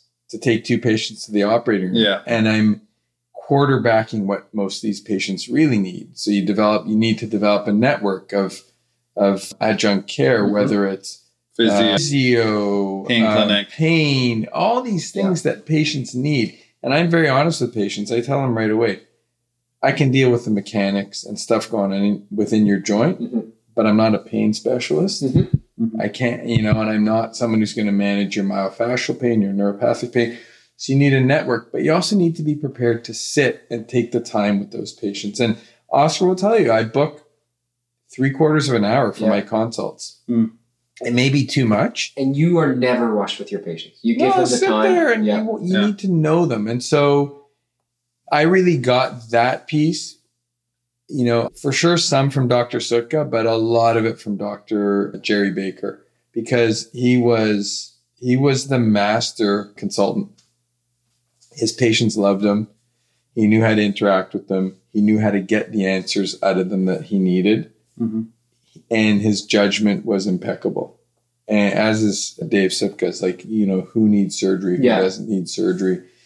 And so that was kind of how it went. It wasn't like I went into oral and maxillofacial surgery do this. residency going, I love TMJ Yeah. surgery, because most of us don't love it. Yeah. And most of us don't love it because it's that patient management Mhm. piece. Yeah. We all love the surgery. Yeah, I love it's the really surgery. But I always tell people, great, you got to do all of it Yeah. Yeah. to do the surgery. But I, I, those are those those are the people I, I have to credit with it. And it was you know Dr. Baker bring me over to Mount Sinai really to grow a practice, and within that practice, a TMJ surgical practice. Definitely. Well, one thing I wanted to ask you about was last episode we did a journal club review on just a case report on what happened when they dropped the, the their total concept TMJ prosthesis on the floor Mm-hmm. in the middle of a case, and they went through kind of the sterilization protocol. They got lucky; they found a neighboring institution, sterilized overnight. They kept the patient intubated in the ICU, and they finished the case the next day. So we wanted to ask you, and we, you know, Yeah. article wise, we said, you know, it's okay, it's whatever, it's whatever as an article, but It was We- thinking. we liked it because yeah, it, it kind of stimulates your thinking and makes you think, okay, what's the worst that can happen, and what do we do in that scenario? So one thing we mentioned that we wanted to ask you was, first of all, has it happened, prosthesis or fossa, and what is the protocol at Mount Sinai, or what do you have to do? Like, how uh, what would happen? So touch wood. As far it hasn't happened to me, and as far as I know, and and you know, the first joint pros, TMJ prostheses that were placed at Sinai were in probably 95, 96. And it hasn't happened. I don't know that it's happened. Oh wow, It could happen, Mhm. but I'm pretty anal about when those things are open Yeah. and where they go for a few reasons. One is we've all dealt with prosthesis infections, which Mhm. are brutal Mhm. brutal, brutal. And so we used to do, I used to do a lot of prosthesis try in, put it on the table, try it in, put it on the table. Uh, my protocol now in the OR is prepare the site. We have our try. So if, we're, if I'm doing a stock joint, I make sure that the sizers are exactly what I Mhm. want. I get them to open the fossa. It goes in once. It never comes out okay, and I get my nurse. I'm very anal. I'm like, you open it over the table, and I will take it out of the pouch. yeah, and it goes right into the patient, and it never comes out. Mhm. So if there an adjustment's required, I'll move it with the stock one. I'll move it out of the way. I'll do the adjustment. I'll put it back. in. Mhm. I won't take it out and sit it on the Anything, bench yeah. because ORs are super clean, but they're not that clean. Yeah. Yeah. And some of these bugs that that, that patients grow in these, Yeah. these odd joint infections are so weird that I just wonder if they're from the environment as opposed Mm-hmm. to, especially when you put it in, take it out, put it in, take it out. So that's one thing I'll do. For the custom joints, we have our sample Mhm. fossa and Mm-hmm. sample sample condyle. So I typically will put my sample fossa in. We'll make sure that it fits. If it doesn't fit, we Adjust. you know we dissect more mm-hmm. tissue we remove more soft tissue once i have that sample fitting it comes out we flush the joint out now we used to use bacitracin at sinai it's a useless Wow. Voodoo juice. entity and e- we can't use it anymore Oh, it's actually id has eliminated it it can't be used Oh, wow. right because it's useless yeah. so now in. we'll just flush with a ton of like just a ton of normal saline solution, and once we're ready, it gets open. It goes in. We fit it. We sc- I'll usually put the first two screws in to hold it in place. Mhm. Then I'll take my condyle sample. I'll put it in. Once I'm happy it's in the right place, same thing. I don't take those things out. Okay. Can it fall as the nurse is passing it to me? Theoretically, but literally it comes She's like she's got it it like- in yeah. the package Yeah. and I and I put it inside you. That's a nightmare. I don't know that at Sinai we'd have the resources or, or any Ontario hospital Yeah. institution Yeah. to keep a patient intubated for 24 hours, Yeah. to sterilize, to Yeah. Then so. take them back to the OR. I, I, I, I don't know what we'd do. I would maybe consider opening a stock joint Yeah. and just and fitting a stock joint for the patient Mm-hmm. if something fell on the floor. yeah. Yeah. So, but that that's in my, that's the practice that I've developed, which isn't necessarily right or wrong, but it makes me feel most mm-hmm. comfortable mm-hmm. And that's really what matters too. Yeah. Like you follow the same protocol every single every time. time. Every time.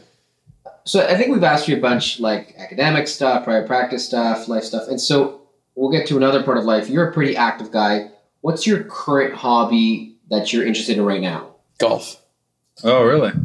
Golf. I'm crazy about golf. So I've did you always golf? I've golfed since I was 13. Oh. oh. and I never took a lesson, and I Oh. was brutal. but then I, you know, one of my a close friend of mine, his when we were in undergrad, his dad bought a golf course That's amazing. up in Innisfil, and Wow. I remember that summer we all had jobs that At were golf condu- no, no, no, Oh, okay. that were conducive. Like they were all morning jobs, So you could go up. so at Yeah. noon, we'd all meet. We'd drive up to, to my buddy Charles' dad's golf course in Innisfil.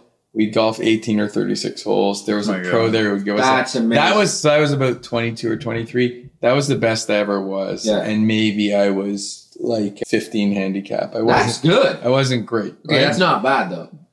and then that passed and Residency. I kind of ha- resident funny story so i'm sitting with i'm sitting with caminiti and Edi and nick blanis so caminiti at the time was outgoing Mhm. chief Mhm.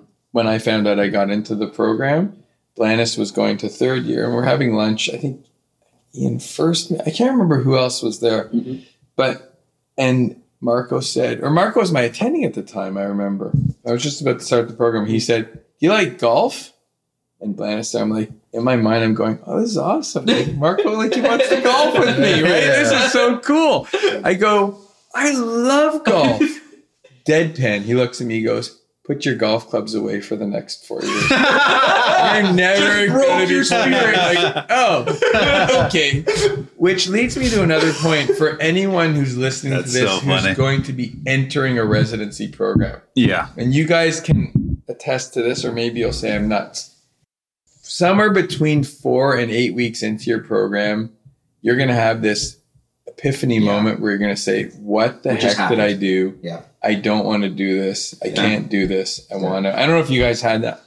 I remember I was still had time to run, and I run. I I ran a lot. I'm trying to get back into running. I remember I was out for a run maybe four or five weeks, and and Lindsay and I were engaged, and we were living together. And I came home from the run, and I said to her, "I can't do this. Yeah. I can't do this." And she's like, Mhm. "Yeah, you can." And my advice to everyone is, you're going to go through that, and you just need to push through it. Yeah. You just need to push through it. Same thing for those who do orthognathic surgery. My daughter Joey had sagittal split mandibular advancement four years ago.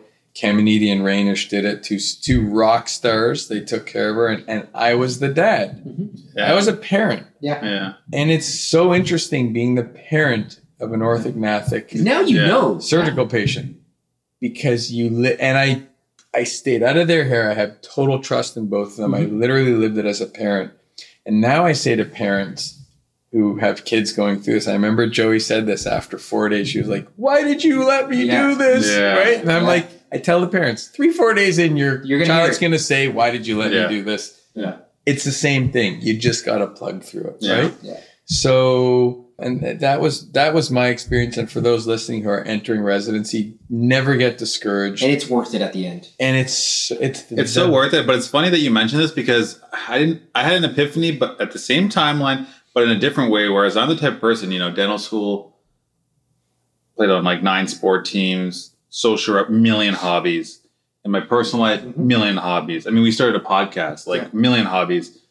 I get to oral surgery, feeling high, feeling mighty. You're in Canada, you just feel great. And I didn't give up any of my hobbies. I'm like, no. I joined a McGill pickup hockey league. I joined the medical school intramural soccer team. I kept everything, watched all the same sports, Mhm. all the same TV shows. At the time, I was dating my now wife, but you know it was long distance, so I had so much free time. Gym. I kept all my hobbies. Yeah. And after eight weeks, it became very clear that I was underperforming as a resident because I was not hard, spending enough time Yeah. studying, reading, catching up, preparing. Like, y- y- You're y- used to being successful, yeah, and a lot of us are, are like, and it's not being conceited or cocky, but we're, we're overachievers and everything Yeah. else. And it's not that it came easy, but it wasn't that hard. When they get to residency, and even just the sheer number of hours that you're doing Yeah. makes it hard. It makes you tired and makes you grumpy and irritable. And you're like, this is this is a lot. This it's is a lot. Yeah. But but we all get through it. Oh, yeah. And you can always get back. I was gonna and, and as soon as you graduate, hobbies. all those hobbies are back. Come and, back. and then you And love then the you have hobby. kids. I was gonna say, I was- ah, you stole my joke.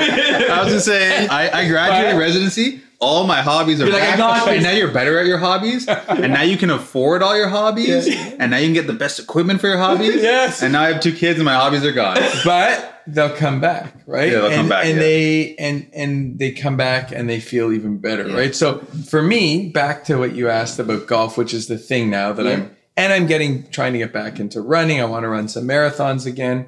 And but with golf, I finally said, you know, I've golfed for like 35 years of my life lessons. and I never took lessons Yeah. and I'm inconsistent. And I was frustrated, so I finally said, "I'm getting lessons." So I I have a pro that I'm working with this winter. Every Saturday, I have an hour lesson with them, and I go into the simulator after, and I practice, and I'm practicing when I can during Have the week a a little bit.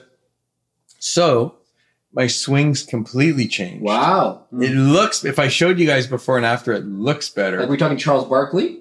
He's- that's Does it the change that way or does it change that's the- the- But he can hit the ball. Yeah, he can actually- he the actually can. swing, Yeah, right? swing, yeah. But so I was away last month. We Lindsay and I went. A friend's a friend had her fiftieth birthday in Puerto Vallarta, and we went and we had this great. We were talking about it Yeah. before. This great summer camp five day trip, Looked unreal. and one of the days we golfed. And I remember my pro said, "Don't worry." He said it's going to be ugly. Oh. Just stick with it. Stick with it. Stick with it. And and it was pretty ugly, but I was I did a few things in that round that I've never been able. Long irons, like I had three or four unreal long iron shots, and I came back thinking, okay, it was pretty ugly round, Yeah, but I can do that. but it's working. Mhm. So, and it's like anything we do, whether it's a, ho- a golf hobby, you're into whatever sport you're into, or what we do for a profession. Mm-hmm. I think you you need to find people who can teach you, Yeah.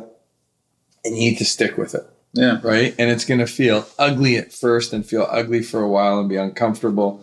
But my hope is by the end of this summer, a little bit more consistency. I remember the first lesson I had with this pro. He said, "What do you want to shoot?" And I said, "I don't care about my score. I said I just want to be consistent." Yeah. And I think with oral surgery, That's you want to strive for excellence, but even more importantly, consistency, if it's good work Yeah, you're yeah, doing, right? yeah. You, you, want know this is what I'm going to perform. at. predictability, right? Yes. Predictability Yes. and consistency. But I would say the short answer to my ho- my hobby now, golf And how many rounds and you- wine. How?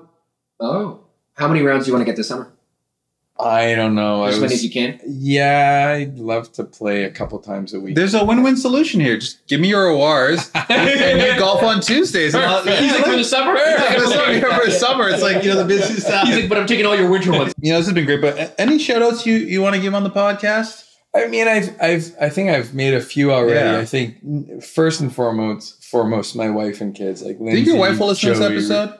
They better listen to this episode. they will have no choice. Yeah, but- yeah. It will be But- on repeat. But I, I'm so thankful for the support and courage. Like they've never batted an eye, and there have been times, and you guys are going to go through. You go through it now with your Mm. kids, Oscar. I'm so happy for you, but you're going to see there are times when you got stuff going on, Yeah. and you want to be at two places Yeah, at once, and yeah. you can't. And my wife and, and Lindsay and my daughters Joey and Ruby have been super supportive all along of everything I've done in practice. The people I work with, Oscar, our new associate Ross Linker, and my my amazing partners Amir, Amir Musabifar, Chris Lee, Pete Julis, and uh, Eddie Rainish, one of my closest and dearest friends. I call him my brother from another mother. Eddie and I talk every morning at seven thirty. Oh my god! Every morning.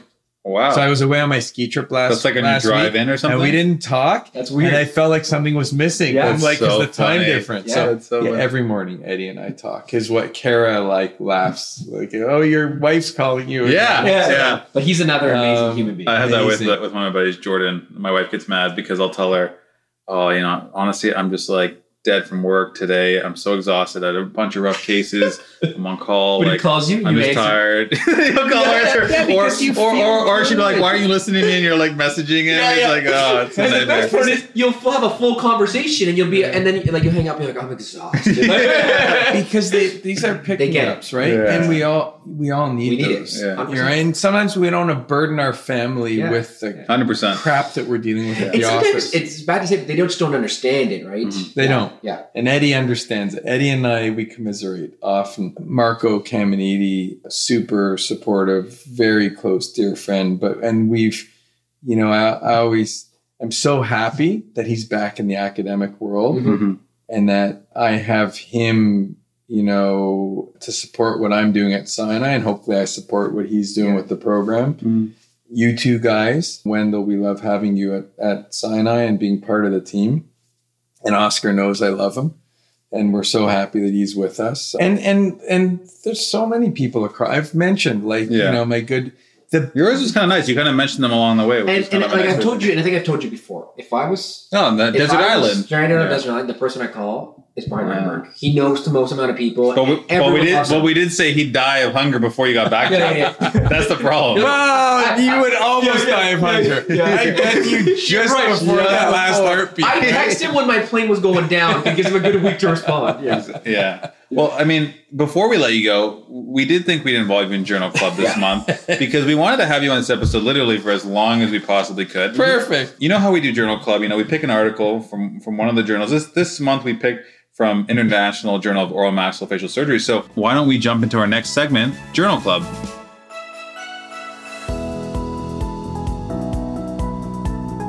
So this month we have this article from IJOMS called Correlation Between the Main Clinical Imaging and Arthroscopy Findings in Patients with Temporomandibular Disorders. And it's by Fernandez Ferro et al. You know, pre-screening.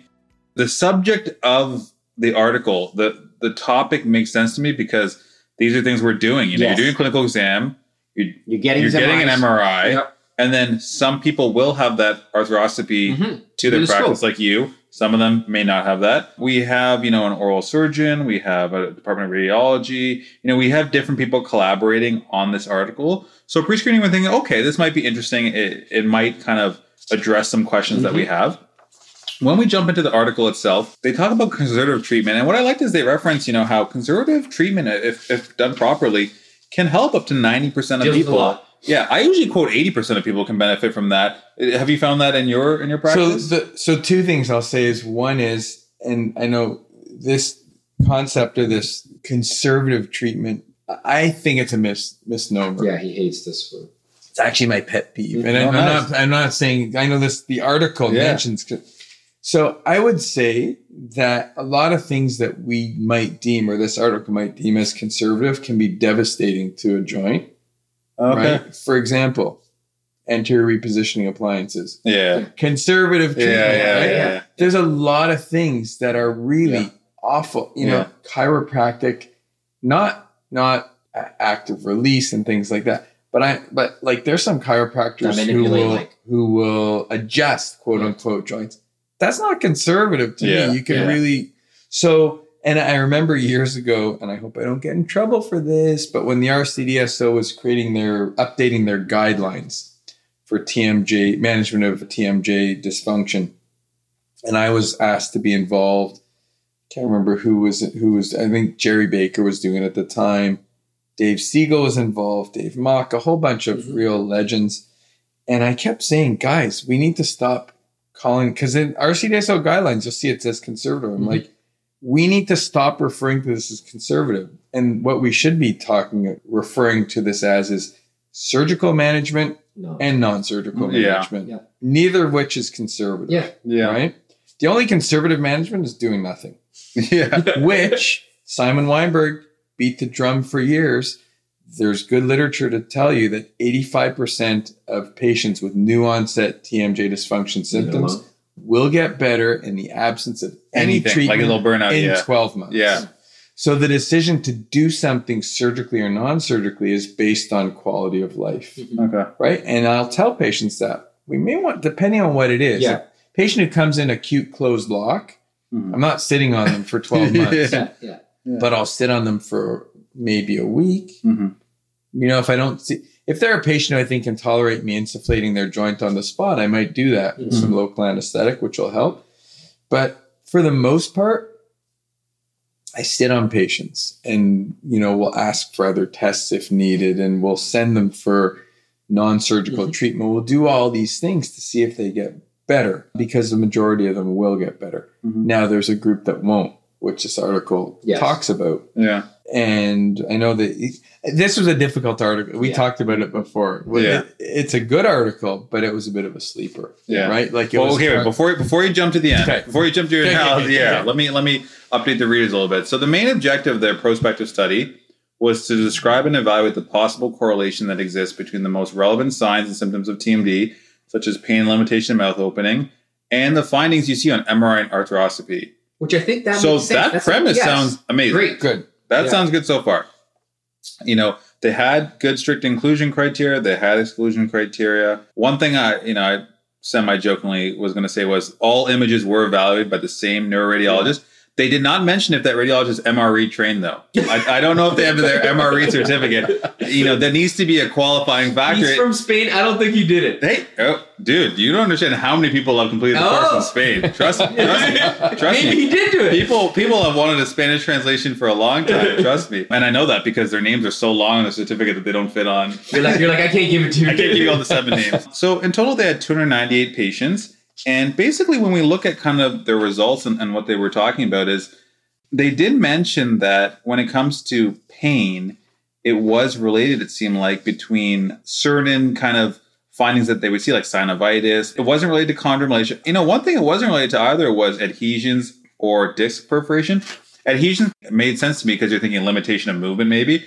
I thought perforation would maybe cause more pain, but maybe it's avascular on avascular, so maybe that's why it's not. But I think what we often see arthroscopically in patients who have a lot of so there's two things we're looking at. And this article talks about it. What what are they assessing? Mhm. Mechanics, Yeah. mouth opening, yeah, right, and the subjective reporting Yeah. of pain. mm-hmm. and they use a visual analog scale to do that, which we we all use. Mhm. And I will tell you that typically patients. So there's the two groups of patients that will scope. One is the patient with mechanical problems, Yeah. With or without pain. Most Mhm. will have some pain. It's really rare to have a chronic mechanical problem without And- some pain. Mhm.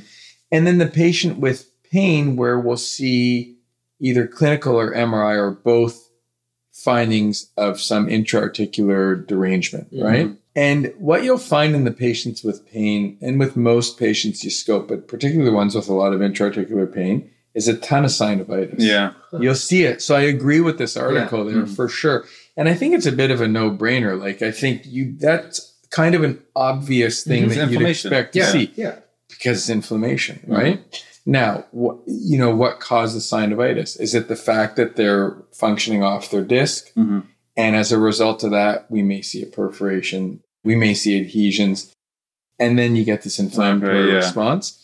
Did the inflammation happen first? That result? It's Yeah. and again, this the chicken or egg that yeah. no one knows. Mhm. But I would agree with this article that typically those who will report on a visual analog scale high ratings of pain, you put a scope in them, you're going to see a ton of synovitis. Okay, that, that's good. Okay. Another thing, let's see if you agree with this. So they said that they found the disc displacement, you know, as an MRI finding, you know, correlated excellently with their arthroscopic findings of, you know, how much, you know, they call it roofing, right? You know, Yeah, what's the yeah. percentage of roofing? Yeah. They said that MRI correlates very well with the arthro- arthroscopic. So does that make sense to you too? It makes sense. Yeah. And there were, I remember training, and I don't remember the exact article, but I do know that I'm pretty sure my co-resident Tina May Sammy did some, did she may have published on this? She did some work. I think Weinberg was involved, where they actually it wasn't quite like this study, but they they looked at clinical examination. Mhm.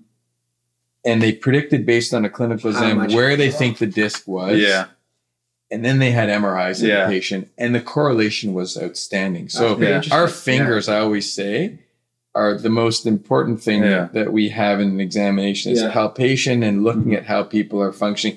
When, when the three of us send someone for a TMJ MRI, we pretty much know Yeah. what the result is what the result In fact, on, is. on my console note, I always write preliminary diagnosis, and it's what I think the MRI is going to show based on my clinical exam. And you're right; most of the time, it- it's going to correlate well. Yeah. Yeah. Sometimes they may have something on the asymptomatic side that you couldn't palpate, and maybe it's minor, but on the symptomatic side, you can usually kind of Yeah. get it right based on clinical exam. Another thing they mentioned is that they found that you know only 20% of the cases the cases had an effusion, and that there was a significant relationship between effusion and pain. So everything the same thing. Inflammation, effusion kind Yeah. of makes sense. and I don't listen. Effusions, I think, for a non-radiologist, Mhm. they're sometimes hard to pick up on an MRI. Like you gotta really, because sometimes they can be tiny. Yeah, they can be a, a And- thin lining, and it could just be the synovial Yeah, membrane. And, and Reed, shout out T two. Practice. Yeah, But some you would know what this all this means if you just did the course. some radiologists still miss effusions too. But I think it, you know,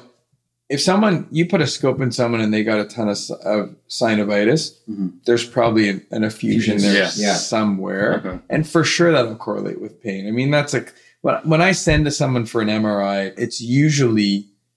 You know, because I'm considering it's all, actually always because I'm considering something surgical for Mhm. them Mhm. the MRI may may confirm a diagnosis and say, okay, now we can do this. Mhm. Or it may say, you know what, the I had a patient today who came, MRI was totally normal, and they Ah. clearly have their symptoms are extra articular. Yeah, But you know, I, I will tell you that when someone has a ton of pain and and I find intra-articular finding of effusion, I know that I'm for sure they need Yes. to flush out and probably for you know they would benefit from me dealing with some of their synovitis and they're going to probably have some adhesions you may find a perforation all these Mhm. things usually you're not going to see one thing in isolation arthroscopically and then you know you talked about mechanics. They did look at adhesions. They found that seventy nine percent of the time, and they said there was a clearly significant relationship between limited mouth opening and the amount of adhesions. Once again, you would think that Yes. logically that makes sense, but is that your finding as well? Yeah. And one thing for those doing arthroscopy, you should tell your patients is that even if you're just doing a lysis and lavage, especially if you're doing level two where you're doing an anterior disc release, you got to let a patient know because usually the, here's the here's the kind of historical timeline.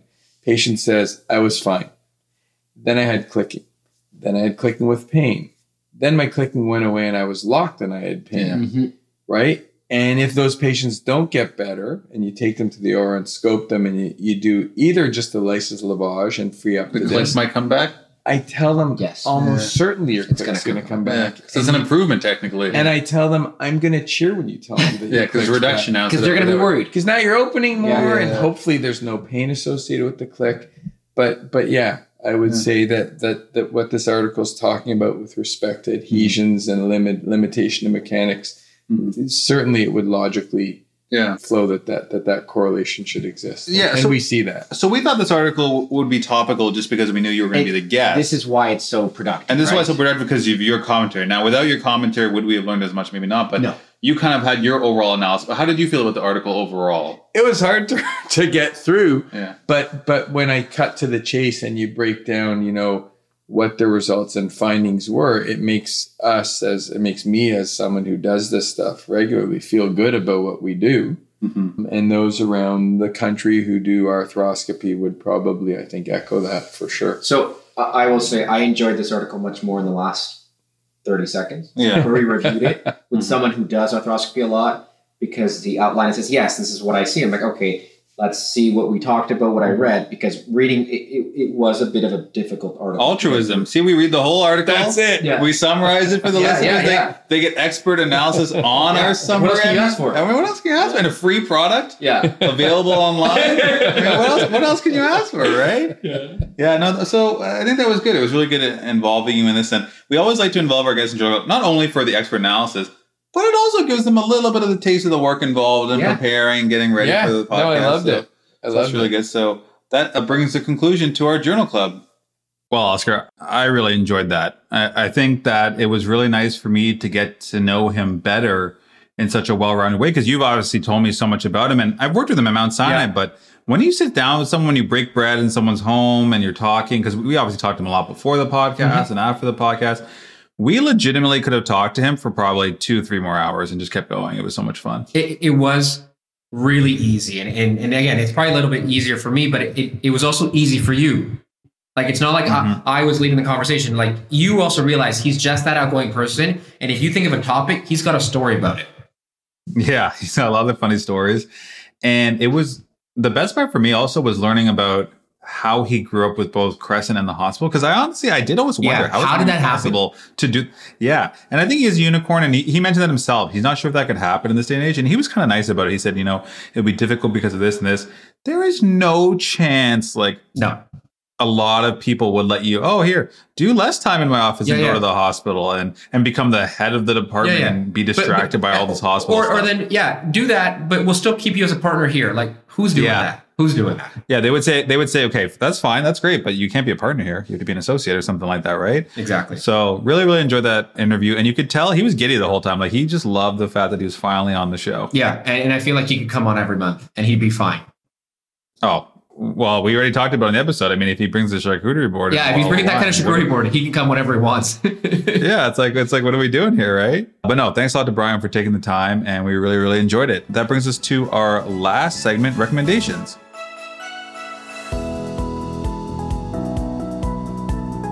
All right, Oscar, recommendations, one of our favorite segments. What do you have for our listeners this month? So it's been again same as last month for me. It's been a heavy sports month for me, so not watching too much TV. But what I did start is the second season of Your Honor. Oh, okay. Yeah, and I think it's on HBO Crave. I'm not sure. Lexi's the one that puts it on. But so far we're three. So we're not done yet. We're we're three episodes mm-hmm. in. I'm not even sure how many there are so far, and it's really good so far. We're we're enjoying it. We it keeps us entertained. The first season ended, and you're like, wow. And the second season's picked up, and, and so far we enjoy it as well. Okay, that's great because I, I did watch the first season with Bianca and we both really enjoyed it. So we were planning on watching the second season. We are going to do the thing where you wait till the whole season's done and then watch it all in a row. And you know I don't like watching. Yeah, you don't like the yeah. week So, week. so it's it's weird that I, that I started it, but again, we were hadn't focused on TV. We were watching so much sports, and when we saw it, I'm like, okay, let's just watch that. That's how we picked it. Yeah. And so far, we we really enjoyed it.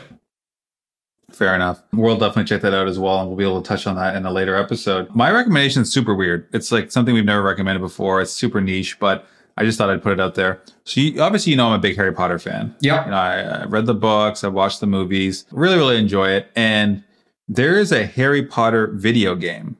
Oh, Now, the, I know we've never really promoted video games. I'll be honest with you, the, the hardest part of this recommendation is I don't really have time to actually play the video game. But there's a Harry Potter video game, and what it is is they spent, I think, five years making it or some insane amount of time. And there's been the Harry Potter video games in the past, but they've always been kind of like money grabs and just, Yeah. you know, take one aspect of the Harry Potter universe and try and just exploit it. This is legitimately you enter the video game and you become like literally the story of Harry Potter. You Okay, become so- a wizard. hold on. My question before get- you, keep going is though, are you a gamer? Like, do you like video games?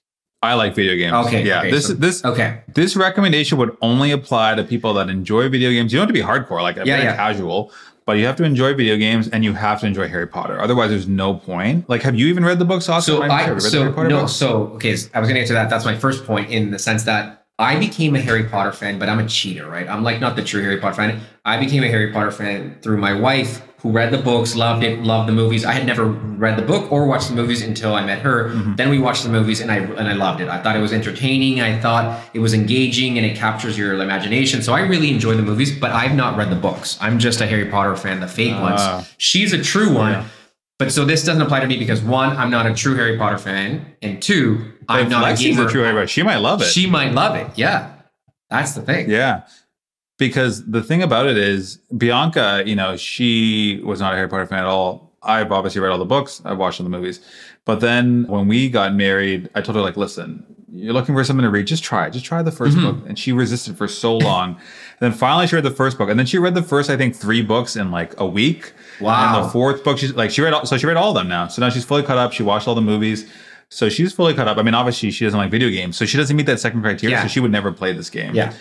But for me, it it's like they did it so well. Now, obviously, I haven't played it for as long as I'd like, so I'm still mm-hmm. in the beginning phases. But it's literally like they they hit it the nail on the head. You you become a, a wizard or a witch. You get sorted into a house.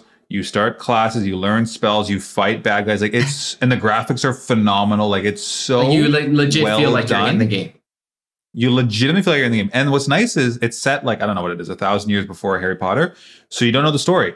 So Oh. there's uh-huh. twists and turns, and you can't predict because Yes. you actually don't know what's going to happen.